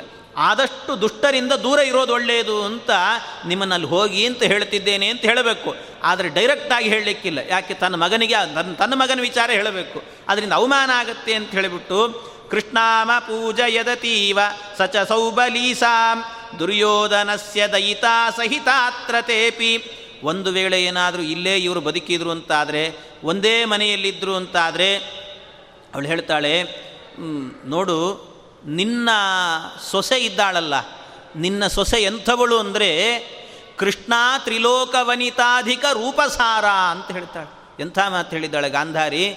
ಕೃಷ್ಣ ಕೃಷ್ಣ ಅಂದರೆ ದ್ರೌಪದಿ. ಎಂಥವಳು? ತ್ರಿಲೋಕವನಿತಾಧಿಕ ರೂಪಸಾರ. ಮೂರು ಲೋಕದಲ್ಲೂ ಕೂಡ ಇಂಥ ಸುಂದರಿ ಇರಲಿಕ್ಕೆ ಸಾಧ್ಯ ಇಲ್ಲ. ಅಷ್ಟು ಸೌಂದರ್ಯದ ಗಣಿ ಅವಳು. ಅಂಥ ಪರಮ ಸುಂದರಿಯಾಗಿದ್ದಾಳೆ ಅವಳನ್ನು ಈ ಮನೆಯಲ್ಲಿ ಇಟ್ಟುಕೊಂಡು ಬದುಕೋದು ಅಂದರೆ ಬಹಳ ಕಷ್ಟ ಇದೆ ಅಂತ ಅರ್ಥ. ಯಾಕೆ ಅಂದರೆ ಅದು ಎಂಥ ವಿಶೇಷ ನೋಡಿ ಮಹಾಭಾರತದಲ್ಲಿ ಹೇಳ್ತಾರೆ ಆಚಾರ್ಯ ಅದರ ಬರೀ ಇಷ್ಟು ಸಾರವನ್ನು ಮಾತ್ರ ಹೇಳಿದ್ದಾರೆ. ಮಹಾಭಾರತದಲ್ಲಿ ಆಗಬೇಕಾದ್ರೆ ಗಾಂಧಾರಿ ಕಣ್ಣಿಗೆ ಬಟ್ಟೆ ಕಟ್ಟಿಕೊಂಡವಳು ಒಮ್ಮೆನೂ ಕೂಡ ದ್ರೌಪದಿ ದೇವಿಯನ್ನು ಕಣ್ಣಾರೆ ನೋಡಿಲ್ಲ. ಆದರೆ ಗಾಂಧಾರಿ ಹೇಳ್ತಾ ಇರುವಂಥ ಮಾತೇನು ಅಂದರೆ ಕುಂತಿಗೆ ತ್ರಿಲೋಕವನಿತಾಧಿಕ ರೂಪಸಾರ ಅಂತ ಹೇಳ್ತಾಳೆ. ಮೂರು ಲೋಕದಲ್ಲೂ ಕೂಡ ಇಂಥ ಸೌಂದರ್ಯದ ಗಣಿ ಇರಲಿಕ್ಕೆ ಸಾಧ್ಯ ಇಲ್ಲ ಅಂತೇಳಿ ಕಣ್ಣಿಂದ ನೋಡೇ ಇಲ್ಲ. ಅವಳು ಹೇಗೆ ಹೇಳಲಿಕ್ಕೆ ಸಾಧ್ಯ? ಅಂದರೆ ಅವಳಿಗೆ ಅನಿಸಿತ್ತಂತೆ. ದ್ರೌಪದಿ ದೇವಿ ಮನೆಯಲ್ಲಿ ಓಡಾಡ್ತಾ ಇದ್ಲಲ್ಲ, ಅವಳು ಓಡಾಡ್ತಾ ಇರುವಾಗ ಆಚೆ ಈಚೆ ಓಡಾಡಿದಾಗ ಆ ಓಡಾಟದಲ್ಲೇನೆ ಗೆಜ್ಜೆಯ ನಾದ ಕೇಳಿಸ್ತಿತ್ತಂತೆ. ಆ ಗೆಜ್ಜೆ ನಾದದಿಂದಲೇನೆ ಊಹೆ ಮಾಡಿದ್ಲಂತೆ, ಇಂಥ ಪರಮ ಸೌಂದರ್ಯ ಇವಳಲ್ಲಿರಬೇಕು ಅಂತ ಆ ನಡಿಗೆಯಲ್ಲೇ ಗೊತ್ತಾಗ್ತಾ ಇದೆ ಅಂತ ಹೇಳ್ತಾಳೆ. ಅಷ್ಟೇ ಅಲ್ಲ, ಅದರ ಜೊತೆಗೆ ಊರಿನ ಜನ ಎಲ್ಲ ಮಾತಾಡಿಕೊಳ್ಳೋದನ್ನು ಕೇಳಿದ್ಲು. ಇದೆಲ್ಲವೂ ಕೂಡ ಸೇರಿತ್ತು. ಆದ್ದರಿಂದ ತ್ರಿಲೋಕವನಿತಾಧಿಕ ರೂಪಸಾರ, ಅಂಥ ಸೌಂದರ್ಯದ ಗಣಿ ಇದ್ದಾಳೆ ಇವಳು. ಅದರಿಂದ ಇವಳನ್ನು ನೋಡಿ ನನ್ನ ಮಗ ಹೊಟ್ಟೆ ಉರುಕೊಳ್ಳದೆ ಇರೋದಿಲ್ಲ. ಪರಮ ನೀಚ ಇವರು ಜೀವೋತ್ತಮರ ಮಡದಿ, ನನ್ನ ಮಗನು ಜೀವಾಧಮನಾದಂಥ ಕಲಿ. ಅದರಿಂದಾಗಿ ಈ ಜೀವಾಧಮ ಜೀವೋತ್ತಮರ ಮಡದಿ ಮೇಲೆ ಕಣ್ಣು ಹಾಕೇ ಹಾಕ್ತಾನೆ. ನನಗದೂ ಹೆದರಿಕೆ ಇಲ್ಲ ಅಂತಾಳೆ. ನನಗದು ಹೆದರಿಕೆ ಇಲ್ಲ. ಮನಸ್ಸಲ್ಲಿ ವಿಚಾರ ಮಾಡೋದಂತಿದೆಯಲ್ಲ? ಏನು ಅಂದರೆ, ನನಗದೂ ಹೆದರಿಕೆ ಇಲ್ಲ. ಆದರೆ ಅವನು ಕಣ್ಣು ಹಾಕಿದ ನಂತರ ಭೀಮ ಸುಮ್ಮನಿರ್ತಾನ ಅಂತ. ಯಾಕೆಂದರೆ ಭೀಮಸೇನ್ ದೇವರ ಹೆಂಡತಿ. ಆದ್ದರಿಂದ ಭೀಮಸೇನ್ ದೇವರು ಮಾತ್ರ ಸುಮ್ಮನಿರೋದಿಲ್ಲ ಆದ್ದರಿಂದ ಅದೆಲ್ಲದಕ್ಕಿಂತಲೂ ಕೂಡ ಭೀಮಾದ್ ಭೀಮೇಮಿ ನಿಜ ಪುತ್ರಕ ನಿಜ ಪುತ್ರಕ ದುರ್ವಿನೀತ್ಯ, ಭೀಮಾದ್ ಬಿಭೇಮಿ ಭೀಮಸೇನ್ ದೇವರಿಂದ ನನಗೆ ಹೆದರಿಕೆ ಇದೆ. ಯಾಕೆ ಅಂದರೆ ನಿಜಪುತ್ರಕ ದುರ್ವಿನೀತ್ಯ ನಿಜ ಪುತ್ರಕ ಅಂತಾರೆ. ಕ ಅಂದರೆ ಕುತ್ಸಿತ. ಕುತ್ಸಿತ ಅಂದರೆ ಕೆಟ್ಟ, ದುರ್ಬುದ್ಧಿ ದುರ್ಬುದ್ಧಿ ಇರುವವನು ಅಂತ. ಅಂಥವನಿವನು. ಆದ್ದರಿಂದ ಇಲ್ಲಿರೋದಕ್ಕಿಂತಲೂ ಕೂಡ ನಿಮ್ಮನೆಗೆ ನೀವು ಹೋಗೋದು ಒಳ್ಳೆಯದು, ಉತ್ತಮ ಅಂತ ಹೇಳಿದಾಗ, ಆಯಿತು ಅಂತ ಅಲ್ಲಿಂದ ಹೊರಟಿದ್ದಾರಂತೆ. ತಮ್ಮ ಮನೆಗೇನೆ, ಪಾಂಡುರಾಜ ಇದ್ದ ಮನೆಗೇನೆ ಹೋಗಿ ಅಲ್ಲಿಯೇ ವಾಸ ಮಾಡೋದು ಅಂತ ಹೊರಟಿದ್ದಾರೆ. ಹೊರಡುವಾಗ ಹೋದರು, ಪಾಂಡುರಾಜನ ಮನೆಗೆ ಹೋದರು. ಹೋಗಿ ಅಲ್ಲೇನೆ ಎಷ್ಟು ದಿವಸ ಅಂದರೆ ಸುಮಾರು ಊಷುಸ್ತತೈವ ಪರಿವತ್ಸರ ಪಂಚಕಂತೆ ಪರಿವತ್ಸರ ಪಂಚಕಂತೆ ಅಂತ ಹೇಳುತ್ತಾರೆ. ಐದು ಪರಿವತ್ಸರಗಳ ಕಾಲ ಅಲ್ಲಿದ್ದರಂತೆ ಐದು ಪರಿವತ್ಸರ. ಪರಿವತ್ಸರ ಅಂತ ಹೇಳಿದರೆ ಆಚಾರ್ಯರು ವಿವರಣೆ ಕೊಡ್ತಾರೆ ಅದಕ್ಕೆಲ್ಲ. ಪರಿವತ್ಸರ ಅಂದರೆ, ಈಗ ಹೇಗೂ ನಾಳೆ ನಾಡದರಲ್ಲಿ ಯುಗಾದಿ ಹಬ್ಬ ಬರ್ತಾ ಇದೆ. ಸಂವತ್ಸರ, ಎಲ್ಲ ಸಂವತ್ಸರ ಅಂತ ನಾವು ಕರೀತಿರ್ತೇವೆ ಹೊಸ ಸಂವತ್ಸರ ಬರ್ತಾ ಇದೆ ಅಂತ. ಅದರಲ್ಲಿ ಈ ಸಂವತ್ಸರಗಳಲ್ಲಿ ಐದು ವಿಧವಾದಂಥ ವತ್ಸರಗಳಿದ್ದಾವೆ. ಇದನ್ನು ಹರಿಕಥಾಮೃತ ಸಾರದಲ್ಲೂ ಕೂಡ ಜಗನ್ನಾಥದಾಸರು ವಿವರಣೆ ಕೊಟ್ಟಿದ್ದಾರೆ. ಯಾವುದ್ಯಾವುದು ಅಂತ ಹೇಳಿದರೆ, ಒಂದು ಪರಿವತ್ಸರ, ಇನ್ನೊಂದು ವತ್ಸರ, ಇಡಾವತ್ಸರ, ಅನುವತ್ಸರ, ಸಂವತ್ಸರ ಅಂತ. ಈ ಐದು ವಿಧವಾಗಿರುವಂಥ ವತ್ಸರಗಳಿದ್ದಾವಂತೆ. ಐದು ವಿಧವಾದಂಥ ವತ್ಸರಗಳಲ್ಲಾಗುವಾಗ ಯಾವುದ್ಯಾವುದನ್ನು ಹೇಗೆ ಕರೀಬೇಕು ಅಂದರೆ ಒಂದೊಂದಕ್ಕೂ ಒಂದೊಂದಿದೆ. ಇಡಾವತ್ಸರ ಅಂತ ಕರೀತೇವೆ. ಇಡಾವತ್ಸರ ಅಂದರೆ ಇಡ ಅಂತ ಹೇಳಿದರೆ ನಕ್ಷತ್ರ ಅಂತರ್ಥ. ನಕ್ಷತ್ರಗಳ ಎಣಿಕೆಯಿಂದಾಗಿ ಮಾಡುವಂಥ ಲೆಕ್ಕಾಚಾರದಿಂದ ಬರುವಂಥದ್ದೇನಿದೆ ಅದನ್ನು ಇಡಾವತ್ಸರ ಅಂತ ಕರೀತಾರೆ. ಉದಾಹರಣೆಗೆ ಹೇಳಬೇಕು ಅಂದರೆ, ಇಡಾವತ್ಸರ ಅಂತ ಹೇಳಿದರೆ, ಚಂದ್ರ ಒಟ್ಟು ಇರುವ ನಕ್ಷತ್ರಗಳು ಇಪ್ಪತ್ತೇಳು ನಕ್ಷತ್ರ. ಇಪ್ಪತ್ತೇಳು ನಕ್ಷತ್ರ ಆದ್ದರಿಂದಾಗಿ ಪ್ರತಿನಿತ್ಯವೂ ಕೂಡ ಒಬ್ಬೊಬ್ಬರ ಮನೆಯಲ್ಲಿ ವಾಸ ಮಾಡ್ತಾ ಹೋಗ್ತಾನೆ ಚಂದ್ರ. ಆದ್ದರಿಂದಾಗಿ ಚಂದ್ರ ಒಬ್ಬೊಬ್ಬರ ಮನೆಯಲ್ಲಿ, ಅಂದರೆ ನಕ್ಷತ್ರಗಳ ಮನೆಯಲ್ಲಿ ವಾಸ ಮಾಡ್ತಾನೆ. ಇಪ್ಪತ್ತೇಳು ದಿವಸಕ್ಕಾಗಬೇಕಾದರೆ ಒಂದು ತಿಂಗಳು ಅಂತ ಲೆಕ್ಕ. ಅಂಥದ್ದು ಹನ್ನೆರಡು ಆಯಿತು ಅಂದರೆ ಆಗ ತಿಂಗಳಲ್ಲಿ ಅನೇಕ ದಿನಗಳು ಕಮ್ಮಿ ಆಗಿಬಿಡುತ್ತೆ. ನಮ್ಮ ಮೂವತ್ತು ದಿನದ ಲೆಕ್ಕ ಬರುವುದಿಲ್ಲ. ಇಪ್ಪತ್ತೇಳು ದಿವಸಕ್ಕೇನೆ ಒಂದು ತಿಂಗಳು ಅಂತ ಆಗುತ್ತೆ ಆ ವತ್ಸರದಲ್ಲಿ. ಅಂಥದ್ದು ಹನ್ನೆರಡು ಆಯಿತು ಅಂದರೆ ಒಂದು ಒಂದು ವರ್ಷ ಅಂತ ಆಗುತ್ತೆ. ಅದನ್ನು ಇಡಾವತ್ಸರ ಅಂತ ಕರೀತಾರೆ. ಇದು ಇಡಾವತ್ಸರ. ಇನ್ನೊಂದಿದೆ. ಅದು ಯಾವುದು ಅಂದರೆ ಇನ್ನೊಂದಿರುವಂತಹದ್ದು ಅನುವತ್ಸರ ಅಂತ. ಅನುವತ್ಸರ ಅಂತ ಹೇಳಿದರೆ ಅದು ಶುಕ್ಲ ಪ್ರತಿಪತ್ತಿನಿಂದ ಮತ್ತು ಕೃಷ್ಣ ಪ್ರತಿಪತ್ತು. ಅಲ್ಲಿಗೆ ಹದಿನೈದು ದಿವಸ, ಅದನ್ನು ಒಂದು ಪಕ್ಷ. ಈ ರೀತಿ ಎರಡು ಪಕ್ಷಗಳಾಯಿತು ಅಂದರೆ, ಅದು ಏನೇ ಇರಲಿ, ಒಂದು ತಿಥಿ ಹೆಚ್ಚು ಬಂದಿರಬಹುದು ಅಥವಾ ಕಡಿಮೆ ಬಂದಿರಬಹುದು. ಅಂತೂ ತಿಥಿಗಳು ಹೆಚ್ಚು ಕಡಿಮೆ ಆದರೂ ಕೂಡ, ಅದು ತಿಥಿ, ತಿಥಿಯಿಂದ ತಿಥಿಗೆ ಲೆಕ್ಕಾಚಾರವನ್ನು ಮಾಡಿಕೊಂಡಾಗ ಬರುವಂಥ ಒಂದು ತಿಂಗಳೇನಿದೆ ಅಂತಹದ್ದು ಹನ್ನೆರಡು ಆಯಿತು ಅಂದರೆ, ಅದನ್ನಾಗಬೇಕಾದ್ರೆ ಅದನ್ನು ಅನುವತ್ಸರ ಅಂತ ಕರೀತಾರೆ. ಇದು ಅನುವತ್ಸರ, ತಿಥಿಗಳಿಂದ ಲೆಕ್ಕಾಚಾರ. ಅನುವತ್ಸರ ಅಂತ. ಇನ್ನೊಂದಿದೆ, ಅದು ಯಾವುದು ಅಂದರೆ ಸಂವತ್ಸರ. ಸಂವತ್ಸರ ಅಂತ ಹೇಳಿದರೆ ಅದು ಸೂರ್ಯಮಾನದಿಂದ, ಸೂರ್ಯನ ಸಂಚಾರದಿಂದಾಗಿ ತಿಳಿದುಕೊಳ್ಳುವಂಥದ್ದು ಅದನ್ನು ಸೌರಮಾನದ ಲೆಕ್ಕಾಚಾರ ಅಂತ ಕರೀತಾರೆ. ಸೌರಮಾನದಿಂದ, ಈಗೆಲ್ಲ ಘಟ್ಟದ ಕೆಳಗೆ ಮಾ ನಡೆಯುವಂಥ ಪಂಚಾಂಗ ಅಂದರೆ ಸೌರಮಾನ ಪಂಚಾಂಗ ಅದು ಸೌರಮಾನ. ಈಗ ಬರುವಂಥದ್ದು ಚಾಂದ್ರಯುಗಾದಿ. ಅವರೆಲ್ಲ ಸೌರಯುಗಾದಿ ಅಂತ ಆಚರಣೆ ಮಾಡ್ತಾರೆ. ಆ ಸೌರ ಅಂದರೆ ಸೌರಮಾನದ ಪ್ರಕಾರ ಬರುವಂಥದ್ದು ಸೂರ್ಯನಿಂದ ಒಂದೊಂದು ಅರ್ಕೆಗಳಲ್ಲಿ ವಾಸ ಮಾಡ್ತಾನೆ ಮೇಷೆ ಅರ್ಕೆ ಅಂತೆಲ್ಲ ಹೇಳ್ಕೊಳ್ತಾರೆ. ಹಾಗೆ ಒಂದೊಂದು ರಾಶಿಗಳಲ್ಲಿ ವಾಸ ಮಾಡ್ತಾ ಹೋಗ್ತಾನೆ ಸೂರ್ಯ. ಹಾಗೆ ಒಂದೊಂದು ರಾಶಿಗಳಲ್ಲಿ ವಾಸ ಮಾಡ್ತಾ ಹೋಗುವಂಥದ್ದು ಅದನ್ನಾಗಬೇಕಾದ್ರೆ ಸೂರ್ಯನ ಸಂಚಾರದಿಂದಾಗಿ ತಿಳಿಯುವಂಥದ್ದು ಇದನ್ನು ಸೌರಮಾನ ಅಂತ ಕರೀತಾರೆ. ಈ ಸೌರಮಾನವನ್ನು ಸಂವತ್ಸರ ಅಂತ ಕರೀತಾರೆ. ಇದು ಸಂವತ್ಸರ. ಇನ್ನೊಂದು ಪರಿವತ್ಸರ ಅಂತಿದೆ. ಪರಿವತ್ಸರ ಅಂತ ಹೇಳಿದರೆ ಈ ಬೃಹಸ್ಪತಿ ಆಗುವಾಗ ಬೃಹಸ್ಪತಿ ಎನ್ನುವಂಥ ಗ್ರಹ, ಅದು ಸರಿಯಾಗಿ ಒಂದೊಂದು ರಾಶಿಯಲ್ಲಿ ಒಂದು ವರ್ಷ ಇರ್ತಾನಂತೆ. ಅಂದರೆ ಅರ್ಥ ಏನು ಅಂದರೆ, ಎಷ್ಟು ದಿನಗಳ ಕಾಲ ಒಂದು ರಾಶಿಯಲ್ಲಿ ವಾಸ ಮಾಡ್ತಾನೋ ಬೃಹಸ್ಪತಿ, ಅಷ್ಟು ದಿವಸ. ಅದು ಆಗಬೇಕಾದ್ರೆ ಮುನ್ನೂರು ದಿವಸ ಆಗ್ಬೋದು ಮುನ್ನೂರ ಅರವತ್ತಾಗ್ಬೋದು ಒಂದು ಹತ್ತು ದಿವಸ ಹೆಚ್ಚು ಕಮ್ಮಿ ಆಗ್ಬೋದು ಆ ರೀತಿ ವಾಸ ಮಾಡಿದ ಅಂದರೆ ಅದನ್ನಾಗುವಾಗ ಪರಿವತ್ಸರ ಅಂತ ಕರೀತಾರೆ. ಅಂದರೆ ಬೃಹಸ್ಪತಿ ಗುರು ಎಷ್ಟು ದಿನಗಳ ಕಾಲ ಒಂದು ರಾಶಿಯಲ್ಲಿ ವಾಸ ಮಾಡ್ತಾನೋ ಅದನ್ನು ಪರಿವತ್ಸರ ಅಂತ ಕರೀತಾರೆ. ಸಾಮಾನ್ಯವಾಗಿ ಎಲ್ರಿಗೂ ಹಾಗೆ, ಈ ಈ ಬಾರಿ ಈ ರಾಶಿಯವರಿಗೆ ಗು, ಗುರುಬಲ ಇದೆ ಅಂತ ಹೇಳುತ್ತಾರೆ. ಯಾಕೆ ಅಂದರೆ ಆ ಆ ರಾಶಿಯಲ್ಲಿ ಆಗಬೇಕಾದ್ರೆ ಒಂದು ವರ್ಷದ ತನಕಲೂ ಕೂಡ ಆ ಬೃಹಸ್ಪತಿ ಅಲ್ಲಿ ವಾಸ ಮಾಡ್ತಾನಂತೆ.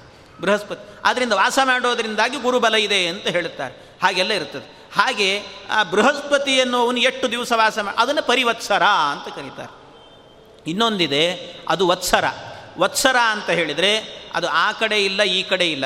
ಮತ್ತೇನು ಅಂದರೆ ಸರಿಯಾಗಿ ಮುನ್ನೂರ ಅರವತ್ತು ದಿವಸ ಆಯಿತು ಅಂದರೆ ಮುನ್ನೂರ ಅರವತ್ತು ದಿವಸಕ್ಕೆ ಒಂದು ವರ್ಷ ಅಂತ ಲೆಕ್ಕಾಚಾರ ಮಾಡೋದಿದೆಯಲ್ಲ ಇದು ವತ್ಸರ ಅಂತ ಕರೀತಾರೆ. ಹೀಗಿರುವಂಥದ್ದು ಅಂದರೆ ಪರಿವತ್ಸರ, ಇಡಾವತ್ಸರ, ಅನುವತ್ಸರ, ವತ್ಸರ, ಸಂವತ್ಸರ ಅಂತ ಐದು ವಿಧವಾಗಿರುವಂತಹ ವಾರ್ಷಿಕ ಲೆಕ್ಕಾಚಾರಗಳಿದ್ದಾವೆ ಅಂತ. ನಾವೆಲ್ಲರೂ ಕೂಡ ಆಚರಣೆ ಮಾಡುವಂಥದ್ದು ಯಾವುದು ಅಂದರೆ ನಾವು ಹೇಳಿಕೊಳ್ಳೋದು ಸಂವತ್ಸರ ಅಂತ. ಈಗ ಹೇವಿಲಂಬಿನೋ ಅಥವಾ ಹೇಮ, ಹೇಮಲಂಬಿನೋ ಸಂವತ್ಸರ ಅಂತ ಹೇಳ್ತೇವೆ. ಅದು ಸಂವತ್, ನಿಜವಾಗಲೂ ನಮ್ಮದು ಘಟ್ಟದ ಮೇಲಿನ ಸಂಪ್ರದಾಯ ಅಂತ ಹೇಳಿದರೆ ವತ್ಸರ. ನಮ್ಮದೆಲ್ಲ ವತ್ಸರ. ವತ್ಸರ ಮುನ್ನೂರ ಅರವತ್ತು ದಿನದ ಲೆಕ್ಕಾಚಾರವನ್ನು ಇಟ್ಟುಕೊಂಡು ಮಾಡುವಂಥದ್ದು. ಕೆಳಗೆ ಸೌರಮಾನದವರು ಮಾಡುವಂಥದ್ದೇನಿದೆ, ಅವರದ್ದು ಸಂವತ್ಸರ. ಅದನ್ನು ನಾವು ಹೇಳ್ಕೊಳ್ತೇವೆ ಅಷ್ಟೇ. ಸಂವತ್ಸರ ಅಂತ ದುರ್ಮುಖಿ ನಾಮ ಸಂವತ್ಸರೇ ಅಂತ ಹೇಳ್ತೇವೆ ಅಷ್ಟೇ. ಅದು ನಿಜವಾಗಲೂ ನಮ್ಮದು ವತ್ಸರ. ಆದರೆ ರೂಢಿಯಲ್ಲಿ ಬಂದಿದೆ ಆದ್ದರಿಂದ ತಪ್ಪೇನಲ್ಲ.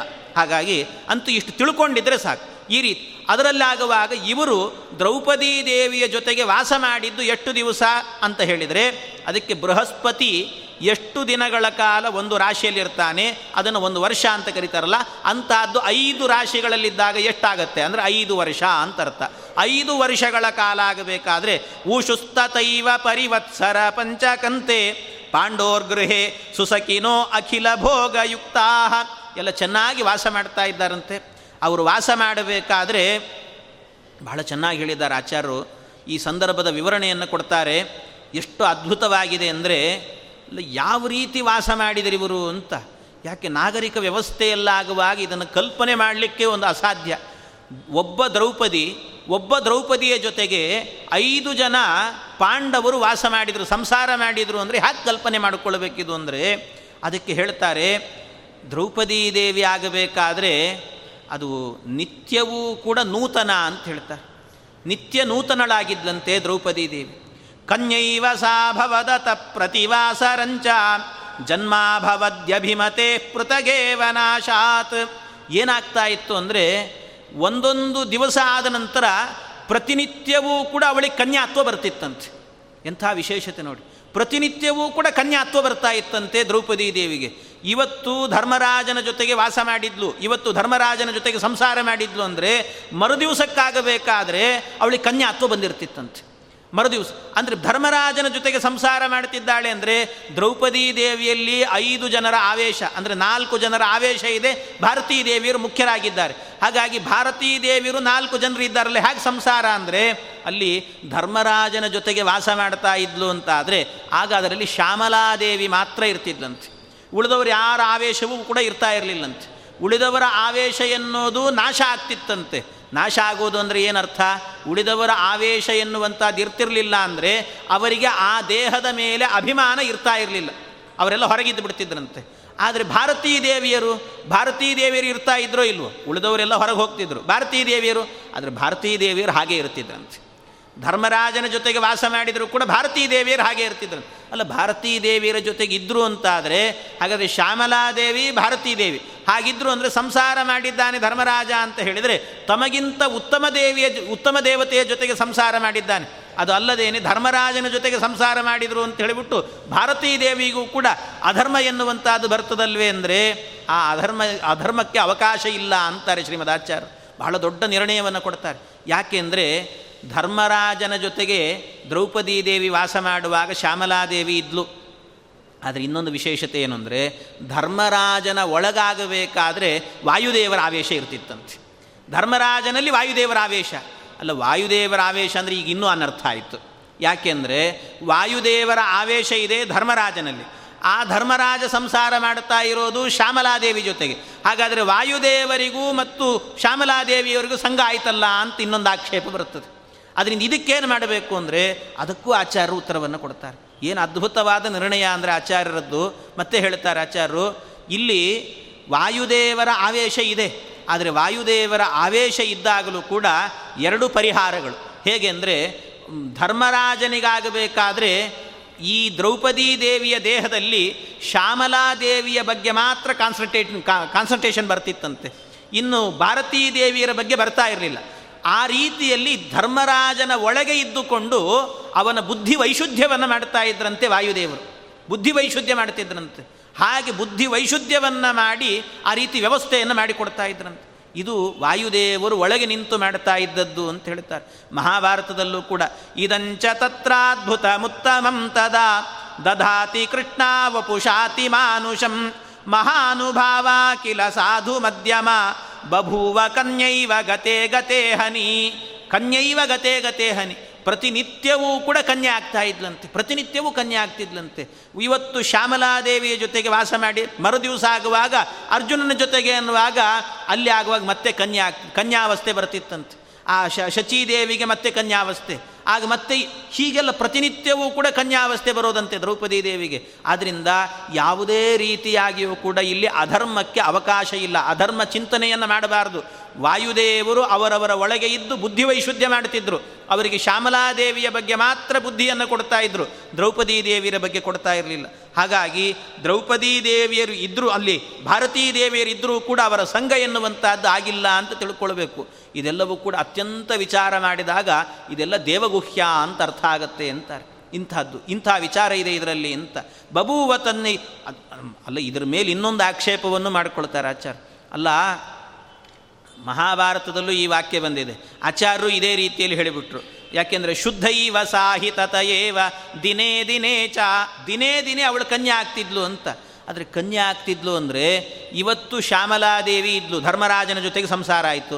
ಮರುದಿವಸ ಆಗಬೇಕಾದ್ರೆ ಅರ್ಜುನನ ಜೊತೆಗೆ ಸಂಸಾರ ಅನ್ನುವಾಗ ಆಗ ಕನ್ಯೆಯಾಗಿದ್ದಾಳೆ ಅಂದರೆ ಅರ್ಜುನ ಸಂಸಾರ ಮಾಡಿದ ಅಂದರೆ ಕನ್ಯೆಯ ಜೊತೆಗೆ ಸಂಸಾರ ಮಾಡಿದ ಅಂತ ಇನ್ನೊಂದು ಸಮಸ್ಯೆ ಬರ್ತದಲ್ಲ ಆ ಸಮಸ್ಯೆ ಅಲ್ವೇ ಅಂದರೆ ವಿವಾಹ ಆಗಲಿಲ್ಲ. ವಿವಾಹ ಆಗದೆ ಸಂಸಾರ ಅಂದರೆ ಅದು ದೊಡ್ಡ ಸಮಸ್ಯೆ ಅಲ್ವ ಇನ್ನು? ಅರ್ಜುನನು ಕೂಡ ಅಧರ್ಮಕ್ಕೆ ಬಿದ್ದಿದ್ದಾನೆ ಅಂತ ಅನಿಸುತ್ತೆ. ಅದಕ್ಕೂ ಆಚಾರ ಉತ್ತರವನ್ನು ಕೊಡ್ತಾರೆ. ಇಲ್ಲ, ಅಲ್ಲಿ ಕನ್ಯೆಯಾಗಿದ್ದರೂ ಕೂಡ ವಿವಾಹ ಆಗಿರ್ತಿತ್ತು. ಪ್ರತಿನಿತ್ಯವೂ ವಿವಾಹ ನಡೀತಿತ್ತಂತೆ. ಎಂಥ ವಿವಾಹ? ಮಾನಸಿಕವಾದಂಥ ವಿವಾಹ ಎನ್ನುವುದು ನಿತ್ಯವೂ ನಡೀತಾ ಇತ್ತಂತೆ. ಆದ್ದರಿಂದ ದೋಷದ ಚಿಂತನೆಯನ್ನು ಮಾಡಬೇಡಿ ಅಂತ ಹೇಳ್ತಾರೆ. ಹೀಗೆ ಇದೆಲ್ಲ ದೇವಗುಖ್ಯತ್ವದಿಂದಾಗಿ ಮಾನಸಿಕ ವಿವಾಹಗಳು ಇವೆಲ್ಲ ನಡೀತಾ ಇದ್ವು ಆದ್ದರಿಂದ ಆ ರೀತಿ ವಾಸ ಮಾಡಿದ್ರು ಅಂತ ತಿಳ್ಕೊಳ್ಬೇಕಂತೆ.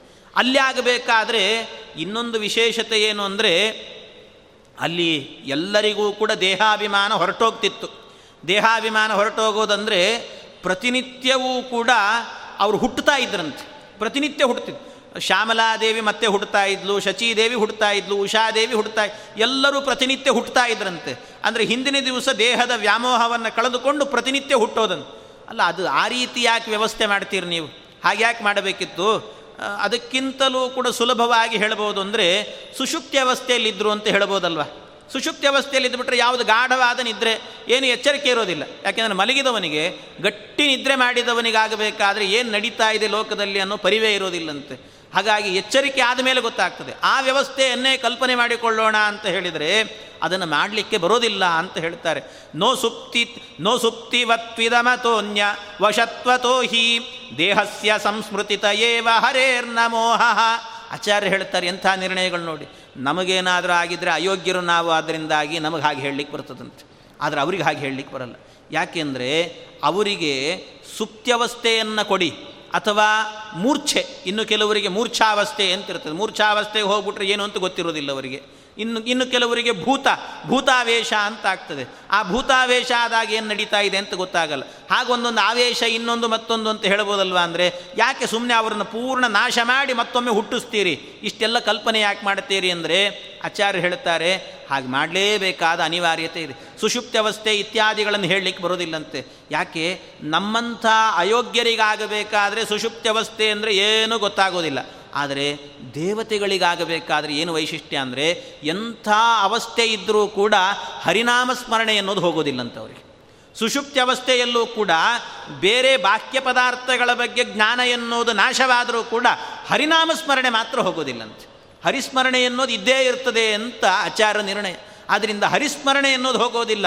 ಅವರಿಗೆ ಆ ಜ್ಞಾನ ಇದ್ದೇ ಇರುತ್ತೆ. ಆದ್ದರಿಂದ ಸುಷುಪ್ತ್ಯವಸ್ಥೆ ಅಂತ ಹೇಳಲಿಕ್ಕೆ ಬರಲ್ಲ. ಭೂತಾವೇಶ, ಅದಾದರೂ ಕೂಡ ಹರಿಸ್ಮರಣೆ ಇರ್ತದಂಥವ್ರಿಗೆ ಹರಿಸ್ಮರಣೆಯನ್ನು ಬಿಟ್ಟು ಅವರು ಬದುಕೋದಿಲ್ಲಂತೆ. ಇದು ಮಹನೀಯರು ಅಂತ ಹೇಳ್ತಾರೆ. ಮಹಾತ್ಮರೆಲ್ಲರೂ ಕೂಡ ಹರಿಸ್ಮರಣೆಯೊಂದಿಗೆ ಇರ್ತಾರೆ. ಆದ್ದರಿಂದ ಇವರಿಗೆ ಸುಷುಪ್ತ್ಯಾದಿಗಳನ್ನು ಹೇಳಲಿಕ್ಕೆ ಬರಲ್ಲ. ಅದರಿಂದ ಅವರು ನಾಶವಾಗಿ ಆ ದೇಹದ ಅಭಿಮಾನವನ್ನು ಕಳ್ಕೊಂಡು ಮರುದಿವಸ ಮತ್ತೆ ಹುಡ್ತಾರೆ ಅಂತ ಅನ್ನೋ ಅಂಶ ಏನಿದೆ? ಇದು ಸರಿಯಾದದ್ದು ಅಂತ ತಿಳ್ಕೊಳ್ಬೇಕು ಅಂತ ಆಚಾರ್ಯರು ಹೇಳ್ತಾರೆ. ಏವಂ ಸವಾಯುರನುವಿಷ್ಟ ಯುಧಿಷ್ಠಿರಾದಿ ಭೀಮಾತ್ಮನೈವ ರಮತೆ ಸತತಂ ತಯೈಕ ಅನ್ಯಾದೃಶೀ ಸುರಭುಕ್ತಿ ರಥೋನ್ಯ ರೂಪ ಮಾನುಷ್ಯ ಭುಕ್ತಿ ರೀತಿ ನಾತ್ರ ವಿಚಾರ್ಯಮಸ್ತಿ ಆಚಾರ್ಯ ಕೊನೆಗೆಲ್ಲ ಹೇಳಿ ಇಷ್ಟು ನಿರ್ಣಯ ಕೊಟ್ಟು ಇವರ ಸಂಸಾರ ಹೀಗಿತ್ತು ಅನ್ನೋದನ್ನು ಕಲ್ಪನೆಯನ್ನು ಕೊಟ್ಟು ನಿಮಗೆ ಅರ್ಥ ಆದರೆ ಇದನ್ನು ಅರ್ಥ ಮಾಡಿಕೊಳ್ಳಿ. ಇಲ್ಲದೇ ಇದ್ದರೆ ಇದು ಮನುಷ್ಯರಿಗೆ ಅರ್ಥ ಆಗುವಂಥ ವಿಚಾರ ಅಲ್ಲ, ದೇವತೆಗಳಿಗೆ ಮಾತ್ರ ಅರ್ಥ ಆಗೋದು ಅಂತ ತಿಳ್ಕೊಂಡು ಸುಮ್ಮನಾಗ್ಬಿಡಿ ಅಂತ ಹೇಳ್ತಾರೆ ಆಚಾರ್ಯ. ಕೊನೆಗಿಷ್ಟು. ಯಾಕೆಂದರೆ ಮನುಷ್ಯ ಭುಕ್ತಿ ರೀತಿ ನಾತ್ರ ವಿಚಾರ್ಯಮಸ್ತಿ. ಇಲ್ಲಿ ವಿಚಾರ ಮಾಡಲಿಕ್ಕೆ ಹೋಗಬೇಡಿ. ಇದು ಮನುಷ್ಯರಂತೆ ಅಂತ ತಿಳ್ಕೊಬೇಡಿ. ಇವರು ದೇವಾಂಶ ಸಂಭೂತರು. ಅದರಿಂದ ಹೆಚ್ಚು ವಿಚಾರ ಮಾಡಲಿಕ್ಕೆ ಹೋಗಿ ತಲೆ ಕೆಡಿಸ್ಕೊಳ್ಳಿಕ್ಕೆ ಹೋಗಬೇಡಿ. ಇದನ್ನು ದೇವತೆಗಳ ವಿಚಾರ ಅಂತ ತಿಳ್ಕೊಂಡು ಸುಮ್ಮನೆ ಆಗ್ಬಿಡಿ ಅಂತ ಹೇಳ್ತಾರೆ ಅನ್ಯಾದೃಶೀಹಿ ಸುರಭುಕ್ತಿ ರಥೋನ್ಯ ರೂಪ ಇದೆಲ್ಲ ಸುರಭುಕ್ತಿ ಸುರರ ಭೋಜನ ಎನ್ನುವಂಥದ್ದು. ಸುರರ ಅವರ ಸಂಸಾರ ಎನ್ನುವುದೇ ವಿಚಿತ್ರವಾಗಿರುತ್ತದೆ. ಅದನ್ನು ಹೆಚ್ಚು ವಿಚಾರ ಮಾಡಬೇಡಿ ಅಂತ ಹೀಗೆ ಹೇಳಿ ಆಚಾರ್ಯರು ಅಲ್ಲಿಗೆ ಆ ವಿಚಾರವನ್ನು ನಿಲ್ಲಿಸಿಕೊಳ್ಳುತ್ತಾರೆ.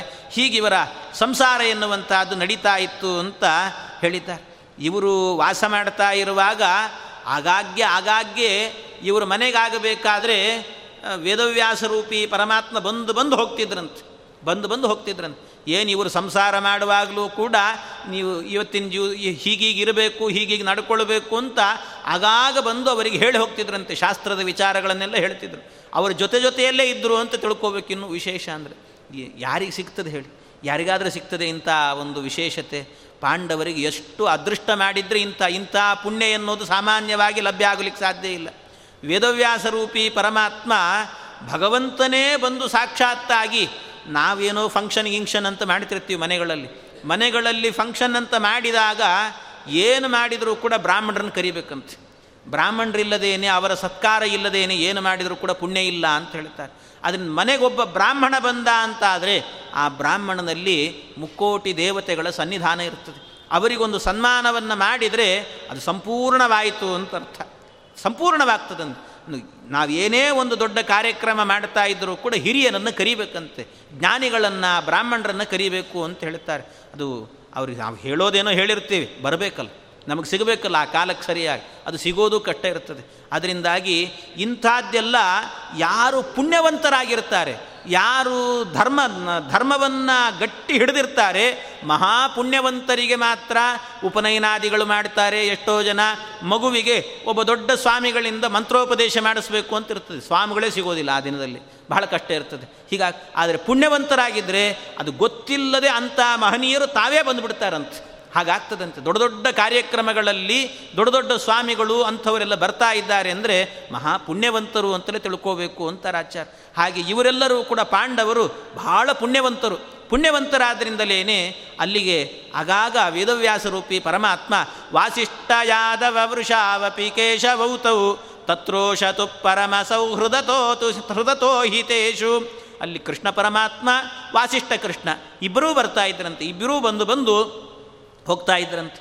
ಇಷ್ಟು ನಡೀತಾ ಇರುವಾಗ ಅಲ್ಲ, ದ್ರೌಪದೀ ದೇವಿಯ ವಿವಾಹ ಮಾಡಿಕೊಂಡ್ರು ಪಾಂಡವರು, ಇದೆಲ್ಲ ಆಯಿತು. ಆದರೆ ದುರ್ಯೋಧನನಿಗೆ ವಿವಾಹವೇ ಆಗಲಿಲ್ಲಲ್ಲ ಅಂದರೆ, ದ್ರೌಪದೀ ದೇವಿಯ ವಿವಾಹ ಆಗೋಕ್ಕಿಂತ ಮೊದಲೇನೇ ಒಂದು ವಿವಾಹ ಮಾಡ್ಕೊಂಬಿಟ್ಟಿದ್ದಂಥವನು ಮಹಾ ಅಯೋಗ್ಯ. ನೋಡಿ, ಎಂಥ ವಿಶೇಷ ಅಂದರೆ, ದ್ರೌಪದೀ ದೇವಿಯನ್ನು ವಿವಾಹ ಮಾಡಿಕೊಂಡಿದ್ದಿವರು ಮತ್ಸ್ಯಯಂತ್ರವನ್ನು ಭೇದನೆ ಮಾಡಿ, ಕಷ್ಟಪಟ್ಟು ಮಾಡಿ, ಎಲ್ಲರ ಜೊತೆ ಹೋರಾಡಿ ವಿವಾಹ ಮಾಡ್ಕೊಂಬಂದರು. ಆದರೆ ಇವನೆಂಥ ಅಯೋಗ್ಯ ಅಂದರೆ ಕಾಶಿರಾಜ ಅಂತ ಒಬ್ಬ ರಾಜ ಇದ್ದ. ಆ ಕಾಶಿರಾಜನ ಮಗಳು ಭಾನುಮತಿ ಅಂತ ಹೆಸರು. ಆ ಭಾನುಮತಿ ಅವಳನ್ನು ವಿವಾಹ ಮಾಡು, ಅವಳಿಗೆ ಸ್ವಯಂವರವನ್ನು ಏರ್ಪಾಟ್ ಮಾಡಿದ್ನಂತೆ ಕಾಶಿರಾಜ. ಅಲ್ಲಿಗೆ ಎಲ್ಲ ಹೋಗಿದ್ದರು ಜರಾಸಂಧಾದಿಗಳೆಲ್ಲ ಹೋಗಿದ್ದರು ಎಂಥದ್ದಂದರೆ ವಿಶೇಷತೆ ಏನು ಅಂದರೆ, ಈ ಕೆಲವರು ಇರ್ತಾರೆ, ಈ ಫೇಲ್ಯೂರ್ಸ್ ಅಂತ ಇರ್ತಾರೆ ಅಂತ ಇಟ್ಕೊಳ್ಳಿ ಪಾ, ಪಾಸ್ ಮಾರ್ಕು ಅನ್ನೋದು ತರ್ಟಿ ಫೈವ್ ಮಾರ್ಕ್ಸ್ ಅಂತ ಇರ್ತದೆ. ಅದರಲ್ಲಿ ಫೇಲ್ಯೂರ್ಸ್ ಅಂತ ಇರ್ತಾರೆ. ಫೇಲ್ಯೂರ್ಸಲ್ಲಿ ಫಸ್ಟ್ ಯಾರು ಅಂತ ಕೇಳಿದರೆ ತರ್ಟಿ ಫೋರ್ ಮಾರ್ಕ್ಸ್ ಯಾರು ತೊಗೊಂಡಿರ್ತಾರೋ ಅವರನ್ನು ಹೇಳೋದಿಲ್ಲ. ಯಾರು ಝೀರೋ ತೊಗೊಂಡಿರ್ತಾರೋ ಅವರು ಫೇಲ್ಯೂರ್ಸಲ್ಲಿ ಫಸ್ಟು ಅಂತ ಹೇಳ್ತಾರೆ. ತರ್ಟಿ ಫೋರ್ ಅಂದರೆ ಫೇಲ್ಯೂರ್ಸಲ್ಲಿ ಲಾಸ್ಟು ಅಂತ ಅರ್ಥ ಅವನು. ಲಾಸ್ಟ್ ಅಂತ ಹೇಳಿದ ಕೂಡಲೇ ಅವನು ಕೆಳಗೆ ಅಂತ ತಿಳ್ಕೊಂಬಿಡಬಾರದು. ಅವನು ಉತ್ತಮ ಫೇಲ್ಯೂರ್ಸಲ್ಲಿ ಉತ್ತಮ ಅಂತ ಅರ್ಥ ಅದಕ್ಕೆ. ಹಾಗೆಯೇ ಈ ಅಧಮಾಧಮರಲ್ಲಿ ಮೊದಲಿಗ ಯಾರು ಅಂತ ಹೇಳಿದರೆ ಫಸ್ಟ್ ಯಾರು ಅಂದರೆ ದುರ್ಯೋಧನ ಅಂತ. ಅಧಮಾಧಮರಲ್ಲಿ ಫಸ್ಟ್ ಯಾರು ಅಂದರೆ ದುರ್ಯೋಧನ. ಸೆಕೆಂಡ್ ಬರೋದು ಯಾರು ಅಂದರೆ ಮಹಾಕಲಿ ದುರ್ಯೋಧನ ಸೆಕೆಂಡ್ ಇರೋದು ಯಾರು ಅಂದರೆ ಎರಡನೇ ಕಲಿ ಯಾರು ಅಂದರೆ ವಿಪ್ರಚಿತ್ತಿ, ಅಂದರೆ ಜರಾಸಂಧ ಅಂತ ಅರ್ಥ. ಅವನಿಗೆ ಈ ಕಾಶಿರಾಜನ ವಿವಾಹಕ್ಕೆ, ಸ್ವಯಂವರಕ್ಕೆ ಹೋದಾಗ, ಅಲ್ಲಿ ಭಾನುಮತಿಯ ಸ್ವಯಂವರದಲ್ಲಿ ಕಾಶಿರಾಜ ಏನು ಮಾಡಿದಂತೆ ಸ್ವಲ್ಪ ಈ ದುರ್ಯೋಧನನ ಮೇಲೆ ಸಿಟ್ಟಿತ್ತು ಅವನಿಗೆ. ಸಿಟ್ಟಿದ್ದರಿಂದ ಏನು ಮಾಡಿದಂತೆ ಮೊದಲು ಒಂದು ಸ್ವಾಗತ ಭಾಷಣ ಮಾಡಿದಂತೆ ಕಾಶಿರಾಜ. ಅವನು ಸ್ವಾಗತ ಭಾಷಣ ಮಾಡುವಾಗ ಮೊದಲು ಸ್ವಾಗತವನ್ನು ಮಾಡಿದ್ದು ಜರಾಸಂದನಿಗಂತೆ ಅಂದರೆ ಅಧಮರಲ್ಲಿ ನನಗೆ ಮಾಡಲಿಲ್ಲ ಅಂತ ಅವನಿಗೆ ದುಃಖ ಅಷ್ಟೇ. ಆ ಅಯೋಗ್ಯನಿಗೆ, ದುರ್ಯೋಧನನಿಗೆ, ಇವನೂ ಅಧಮ ಅವನೂ ಅಧಮ ಆದರೆ ಅವನೇನು ತಿಳ್ಕೊಂಡ ಅಂದರೆ ಆ ಅಧಮನಿಗಿಂತ ಮೊದಲು ಸ್ಥಾನ ನನಗೆ ಕೊಡಬೇಕಿತ್ತು ಅಂತ ತಿಳ್ಕೊಂಡಂತೆ. ನಾನು ಅಧಮಾಧಮ ಅಂತ ಅವನಿಗೆ, ದುರ್ಯೋಧನನಿಗೆ, ನನಗೆ ಮೊದಲು ಹೇಳಲಿಲ್ಲ ಜರಾಸಂದನಿಗೆ ಮೊದಲು ಸ್ವಾಗತ ಮಾಡಿಬಿಟ್ನಲ್ಲ ಅಂತ. ಸ್ವಾಗತ ಭಾಷಣಗಳನ್ನೆಲ್ಲ ಮಾಡುವಾಗ ಹುಷಾರಾಗಿ ಮಾಡಬೇಕು ಕೆಲವೊಮ್ಮೆ. ಯಾರಿರ್ತಾರೆ, ಯಾರಿಲ್ಲ ಅಂತ ನೋಡಬೇಕು. ದೊಡ್ಡವರು ಇದ್ದಾರೆ ಅಂದರೆ ಮೊದಲು ಅವ್ರಿಗೆ ಮಾಡಬೇಕು. ಆಮೇಲೆ ಸಣ್ಣವರಿಗೆ ಮಾಡಬೇಕು ಸ್ವಾಗತವನ್ನು. ಆದರೆ ಇಲ್ಲೇನು ಮಾಡಿಬಿಟ್ಟ? ದುರ್ಯೋಧನನಿಗೆ ಮೊದಲು ಮಾಡಬೇಕಿತ್ತು. ಆದರೆ ಜರಾಸಂದನಿಗೆ ಮೊದಲು ಮಾಡಿಬಿಟ್ಟನಂತೆ ಕಾಶಿರಾಜ್.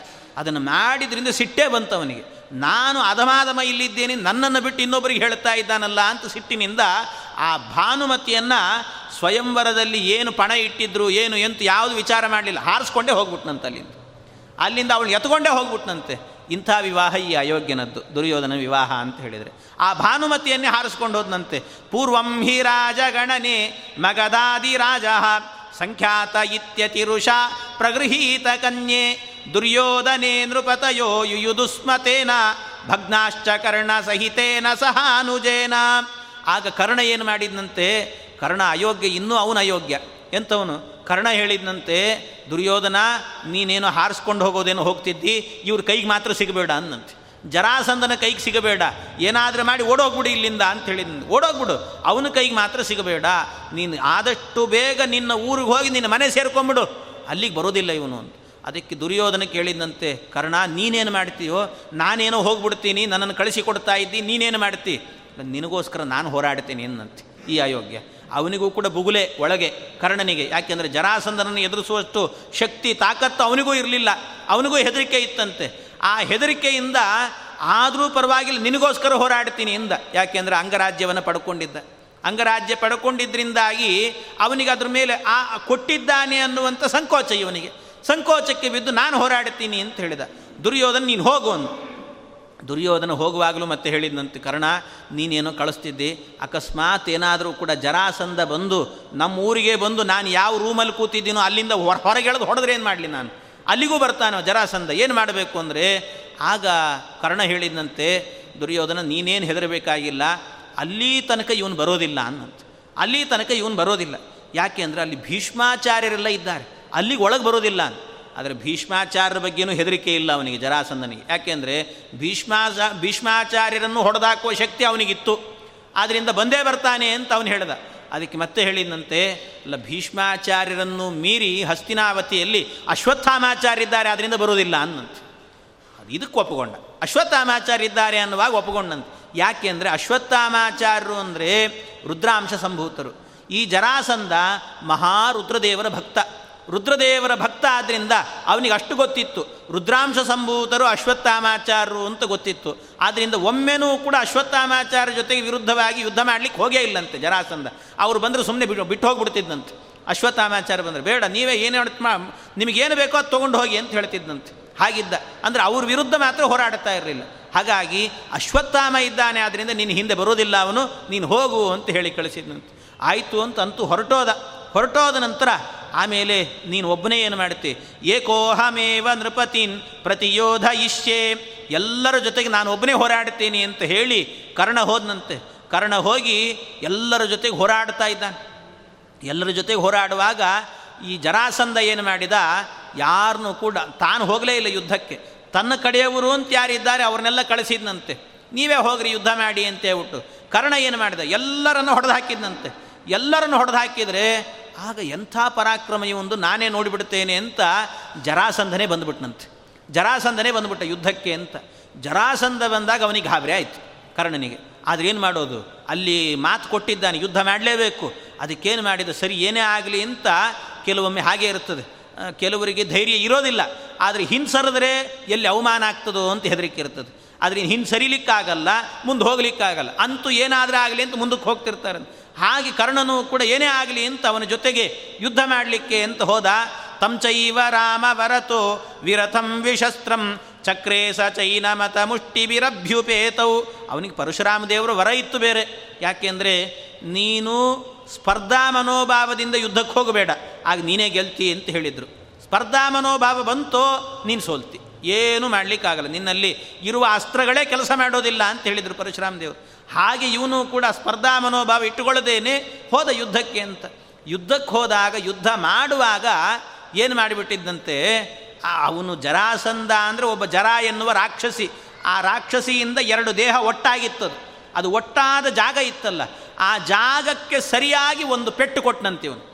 ಒಂದು ಹೊಡೆದಂತೆ ಇವನು ಕರ್ಣ ಅಲ್ಲಿಗೆ. ಅವನಿಗೆ ಕರ್ಣ ಅಲ್ಲಿಗೆ ಹೊಡಿಲಿಕ್ಕೆ ಪುರುಸೊತ್ತಿಲ್ಲ, ಜರಾಸಂದನಿಗೆ ಅನಿಸ್ಬಿಡ್ತಂತೆ.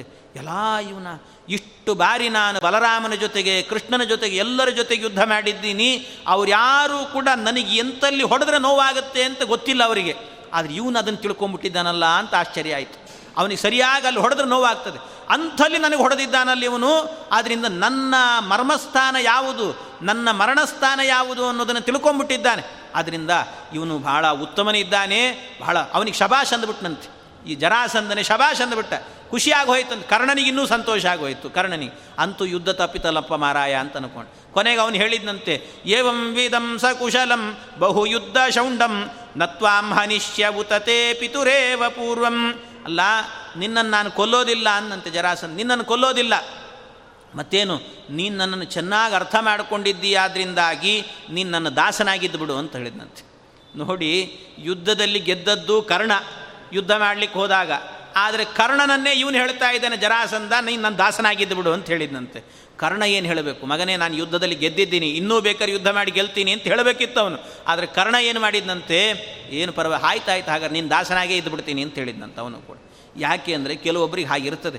ಏನೋ ಕೆಲವೊಮ್ಮೆ ಯುದ್ಧ ಮಾಡಲಿಕ್ಕೆ ಹೋದಾಗ ತನಗಿಂತಲೂ ಬಲಿಷ್ಠರಿರ್ತಾರೆ. ಅವ್ರ ಜೊತೆ ಯುದ್ಧ ಮಾಡಿದಾಗ ತನಗೂ ಗೊತ್ತಿಲ್ಲದೇನೆ ಅವನು, ಅವನನ್ನು ಗೆದ್ದಿರ್ತಾನೆ.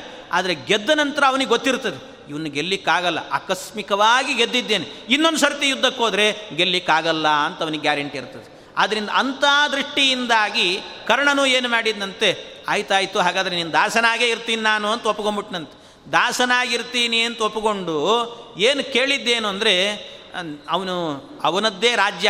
ಅಂದರೆ ಈ ಕರ್ಣ ಏನಿದ್ದಾನೆ, ಕರ್ಣನ ಅಪ್ಪ ಅವನು ಅಂಗರಾಜ.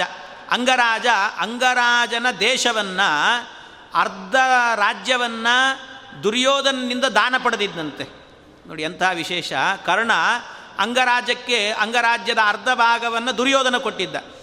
ಇನ್ನರ್ಧ ಭಾಗವನ್ನು ಜರಾಸಂದ ಅವರ ಅಪ್ಪನನ್ನು ಹೊಡೆದು ಇನ್ನು ಅರ್ಧ ಭಾಗವನ್ನು ಅವನು ಕಿತ್ಕೊಂಡಿದ್ದಂತೆ ಜರಾಸಂದ ಈಗೇನಾಯಿತು? ದುರ್ಯೋಧನ ಅಂಗರಾಜ್ಯವನ್ನು ಕೊಟ್ಟಿದ್ದ.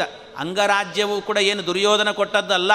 ಮೊದಲು ಭೀಮಸೇನ್ ದೇವರು ಅರ್ಜುನನ ಜೊತೆಗೆ ಹೋಗಿ ಎಲ್ಲ ಕಡೆಯಲ್ಲೂ ಕೂಡ ಹೋರಾಡಿಕೊಂಡು ಬಂದು ಆ ಅಂಗರಾಜ್ಯವನ್ನು ತಗೊಂಡು ಬಂದಿದ್ರು ಅರ್ಧ ರಾಜ್ಯವನ್ನು. ತಂದ, ತಂದಿಟ್ಟುಕೊಂಡಿದ್ರು, ಆದರೆ ಭೀಮಸೇನ ದೇವ್ರನ್ನ ಇವ್ರನ್ನೆಲ್ಲರನ್ನು ಕೂಡ ಏನು ಮಾಡಿದ್ರು ಇವರು? ನಡೀರಿ ನೀವೆಲ್ಲ ಹೋ, ಬಿಟ್ಟು ಹೋಗ್ರಿ, ಮನೆ ಬಿಟ್ಟು ಹೋಗ್ರಿ ಅಂತ ಹಸ್ತಿನಾವತಿ ಕಳಿಸಿಬಿಟ್ರು. ಆಗ ಅವನದ್ದೇ ಆಡಳಿತ ಮಾಡಿಕೊಂಡ. ಆ ಆಡಳಿತ ಮಾಡಿಕೊಂಡು ಕರ್ಣನಿಗೆ ಅಂಗರಾಜ್ಯವನ್ನು ಅರ್ಧ ಭಾಗವನ್ನು ಕೊಟ್ಟಿದ್ದ. ಈಗ ಜರಾಸಂಧ ಏನು ಮಾಡಿದ? ಇನ್ನು ಉಳಿದಂಥ ಏನು ಅರ್ಧ ರಾಜ್ಯ ಇದೆ, ಅದನ್ನು ನಾನು ಕೊಡ್ತೀನಿ ಅಂತ ಕೊಟ್ಟನಂತೆ ಇಬ್ಬರು ಕಡೆಯಿಂದಲೂ ಕೂಡ ದಾನ ತಗೊಂಡಂತೆ ಈ ಕರ್ಣ. ಇಬ್ಬರು ಎಂಥವರು? ಎಲ್ಲ ಇಬ್ಬರೂ ಕೂಡ ಜೀವಾಧಮರು, ಇಬ್ಬರೂ ಕೂಡ. ಕಲಿ ಕಲಿ ಸ್ವರೂಪ, ಮೊದಲನೇ ಸ್ಥಾನದಲ್ಲಿ ದುರ್ಯೋಧನೆ ಇದ್ದಾನೆ, ಎರಡನೇ ಸ್ಥಾನದಲ್ಲಿ ಜರಾಸಂಧ. ಇಬ್ಬರೂ ಕೂಡ ಕಲಿ ಸ್ವರೂಪರು ಅಂಥವರಿಂದ ದಾನ ಪಡೆದಂತೆ. ಇದೆಲ್ಲ ಗೊತ್ತಿದ್ದವರು ನಿಜವಾಗಲೂ ಕೂಡ ಅರ್ಥ ಮಾಡಿಕೊಳ್ಬೇಕು. ಕರ್ಣನನ್ನು ಏನು ಭಾರೀ ಹೊಗಳ್ತಿರ್ತಾರೆ, ದಾನ, ವೀರ, ಶೂರ, ಕರ್ಣ ಅಂತ ಹೇಳ್ತಿರ್ತಾರೆ. ಎಂಥ ಕರ್ಣ ನೋಡಿ, ಅವನೇ ದಾನ ತಗೊಂಡಿದ್ದಾನಂತೆ. ಇನ್ನೊಬ್ಬರಿಗೆ ದಾನ ಮಾಡುವಂಥ ವ್ಯಕ್ತಿ ಜೀವಾಧಮರಿಂದಾಗಿ ದಾನ ತಗೊಂಡಿದ್ದಾನೆ. ಇಂಥ ನೀಚನಾಗಿದ್ದ ಕರ್ಣ ಅಂತೆ. ಇಂಥವನು ಕರ್ಣ. ಹೀಗೆ ಆ ಕರ್ಣ ಅದನ್ನೆಲ್ಲ ದಾನವನ್ನು ತೆಗೆದುಕೊಂಡ. ಅಂಗಾದಿ ರಾಜ್ಯ ಮುಪಲಭ್ಯ ಜರಾಸು ತಸ್ಯ, ಸ್ನೇಹಂಚ ಸೂರ್ಯಸುತ ಆಶು ಕುರುಂಜಗಾಮ ಇಷ್ಟೆಲ್ಲ ಮಾಡಿಕೊಂಡ ವ್ಯವಸ್ಥೆಗಳನ್ನು. ಮಾಡಿಕೊಂಡಾದ ನಂತರ ಆಮೇಲೆ ಈ ಕಡೆಯಿಂದ ಇವಳನ್ನು ಕರೆದುಕೊಂಡು ಹೋಗಿದ್ದಾನಲ್ಲ ಭಾನುಮತಿಯನ್ನು. ಭಾನುಮತಿಯನ್ನು ಕರೆದುಕೊಂಡು ಹೋಗಿದ್ದಾನೆ. ಆ ಭಾನುಮತಿ ಅಂದರೆ ಯಾರವಳು ಅಂದರೆ, ಭಾನುಮತಿ ಅಂದರೆ ಬೇರೆ ಯಾರು ಅಲ್ಲ. ಅವಳು ಸಾಕ್ಷಾತ್ತು ಅಲಕ್ಷ್ಮಿ ಅಂತ.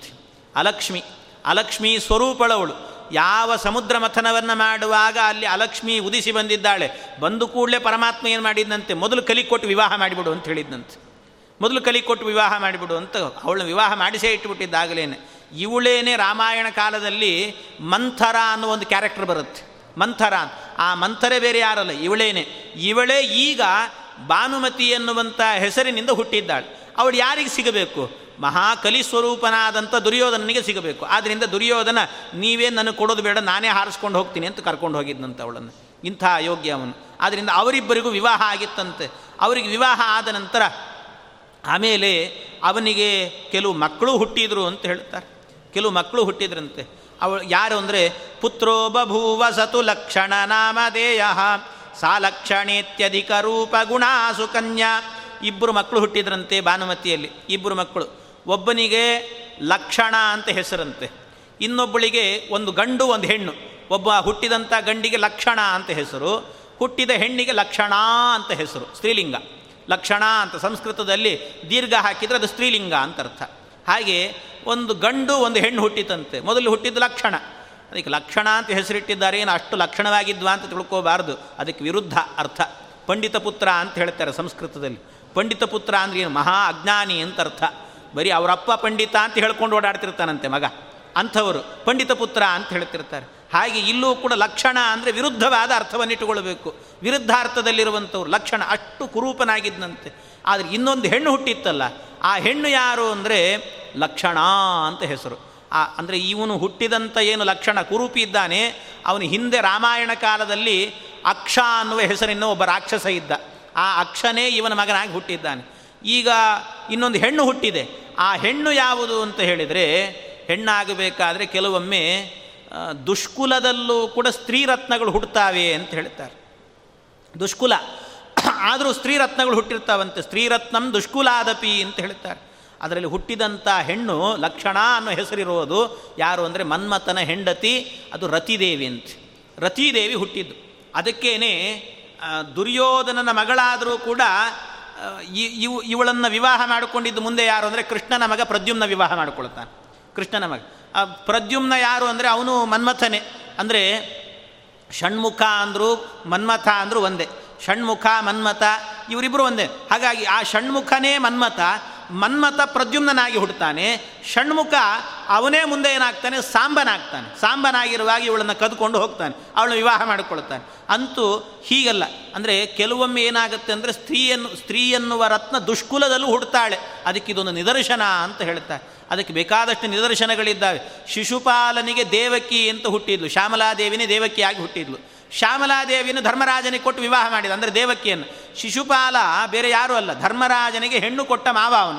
ಹೆಣ್ಣು ಕೊಟ್ಟಂಥ ಮಾವ. ಆ ಹೆಣ್ಣು ಕೊಟ್ಟ ಮಾವನಾಗಿ ಬರ್ತಾನೆ. ಯಾಕೆ ಅಂದರೆ ಹೆಣ್ಣು ಕೊಡಲಿಕ್ಕೂ ಮನೆಯೇ ಹೇಳಿದೆ ಕಾರಣ. ಹೆಣ್ಣು ಕೊಡಲಿಕ್ಕೆ ಕಾರಣ ಏನು ಅಂತ ಹೇಳಿದರೆ ಅವನಿಗೆ ಏನಾದರೂ ಮಾಡಿ ಪಾಂಡವರನ್ನು ತನ್ನ ಕಡೆಗೆ ಸೇರಿಸ್ಕೊಳ್ಬೇಕು. ಕೃಷ್ಣನನ್ನು ದೂರ ಇಡಬೇಕು ಅಂತ ಅವನ ಉದ್ದೇಶ ಇತ್ತು. ಅದರಿಂದ ಅವನು ಹೆಣ್ಣು ಕೊಟ್ಟಿದ್ದನು. ಹೀಗೆ ಮಹಾಭಾರತ ಎನ್ನುವಂಥದ್ದು ಒಬ್ಬ ರಾಜಕಾರಣಿ ಆಗಲಿಕ್ಕೆ ಏನೇನು ಬೇಕೋ ಅದನ್ನೆಲ್ಲ ಹೇಳಿಕೊಡುತ್ತೆ ಮಹಾಭಾರತ. ಇಂಥದ್ದಿಲ್ಲ ಅಂತಿಲ್ಲ. ಎಲ್ಲವನ್ನು ಪರಿಪೂರ್ಣವಾಗಿ ಹೇಳಿಕೊಡುತ್ತೆ. ಯಾವ್ಯಾವ ಕಾಲದಲ್ಲಿ ಹೇಗೆ ನಡ್ಕೊಳ್ಬೇಕು ಅಂತ. ಅದಕ್ಕೆ ಇಂಥವಳು ಹುಟ್ಟಿದ್ದಾಳೆ.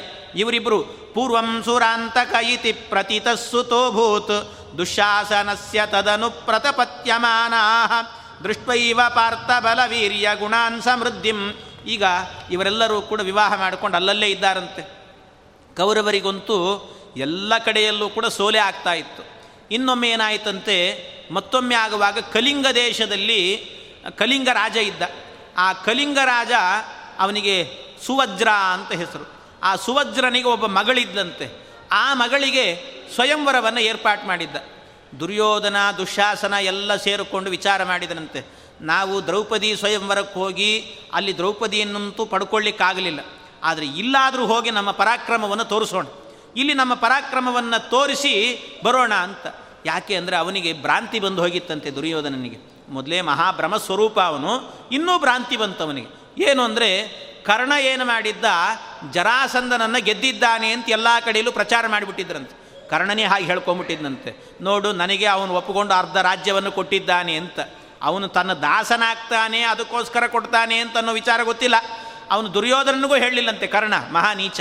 ಅವನೆಂತವನು? ನಾನು ಅವನ ದಾಸನಾಗಿದ್ದೀನಿ, ಅದಕ್ಕೆ ಅರ್ಧ ರಾಜ್ಯ ಕೊಟ್ಟಿದ್ದಾನೆ ಅಂತ ಹೇಳ್ಕೊಳ್ಳಿಲ್ಲ. ಯಾರಾದರೂ ಹೇಳ್ಕೊಳ್ತಾರೇನು ಹಾಗೆ? ಹೇಳ್ಕೊಳ್ಳಲ್ಲ. ತಮ್ಮ ಒಳಗಿನ ವಿಚಾರವನ್ನು ಹೇಳಿಕೊಳ್ಳದೇನೆ ಮೇಲ್ ವಿಚಾರ, ಚೆನ್ನಾಗಿರೋ ವಿಚಾರವನ್ನು ಮಾತ್ರ ಹೇಳ್ತಾರೆ. ಹಾಗೆ ಅಷ್ಟನ್ನು ಮಾತ್ರ ಮಾಡಿಕೊಂಡು ಹೋಗಿದ್ದ ಕರ್ಣ. ಅದಕ್ಕೆ ಅವನ ಮೇಲೆ ಇವನಿಗೆ ಭ್ರಾಂತಿ.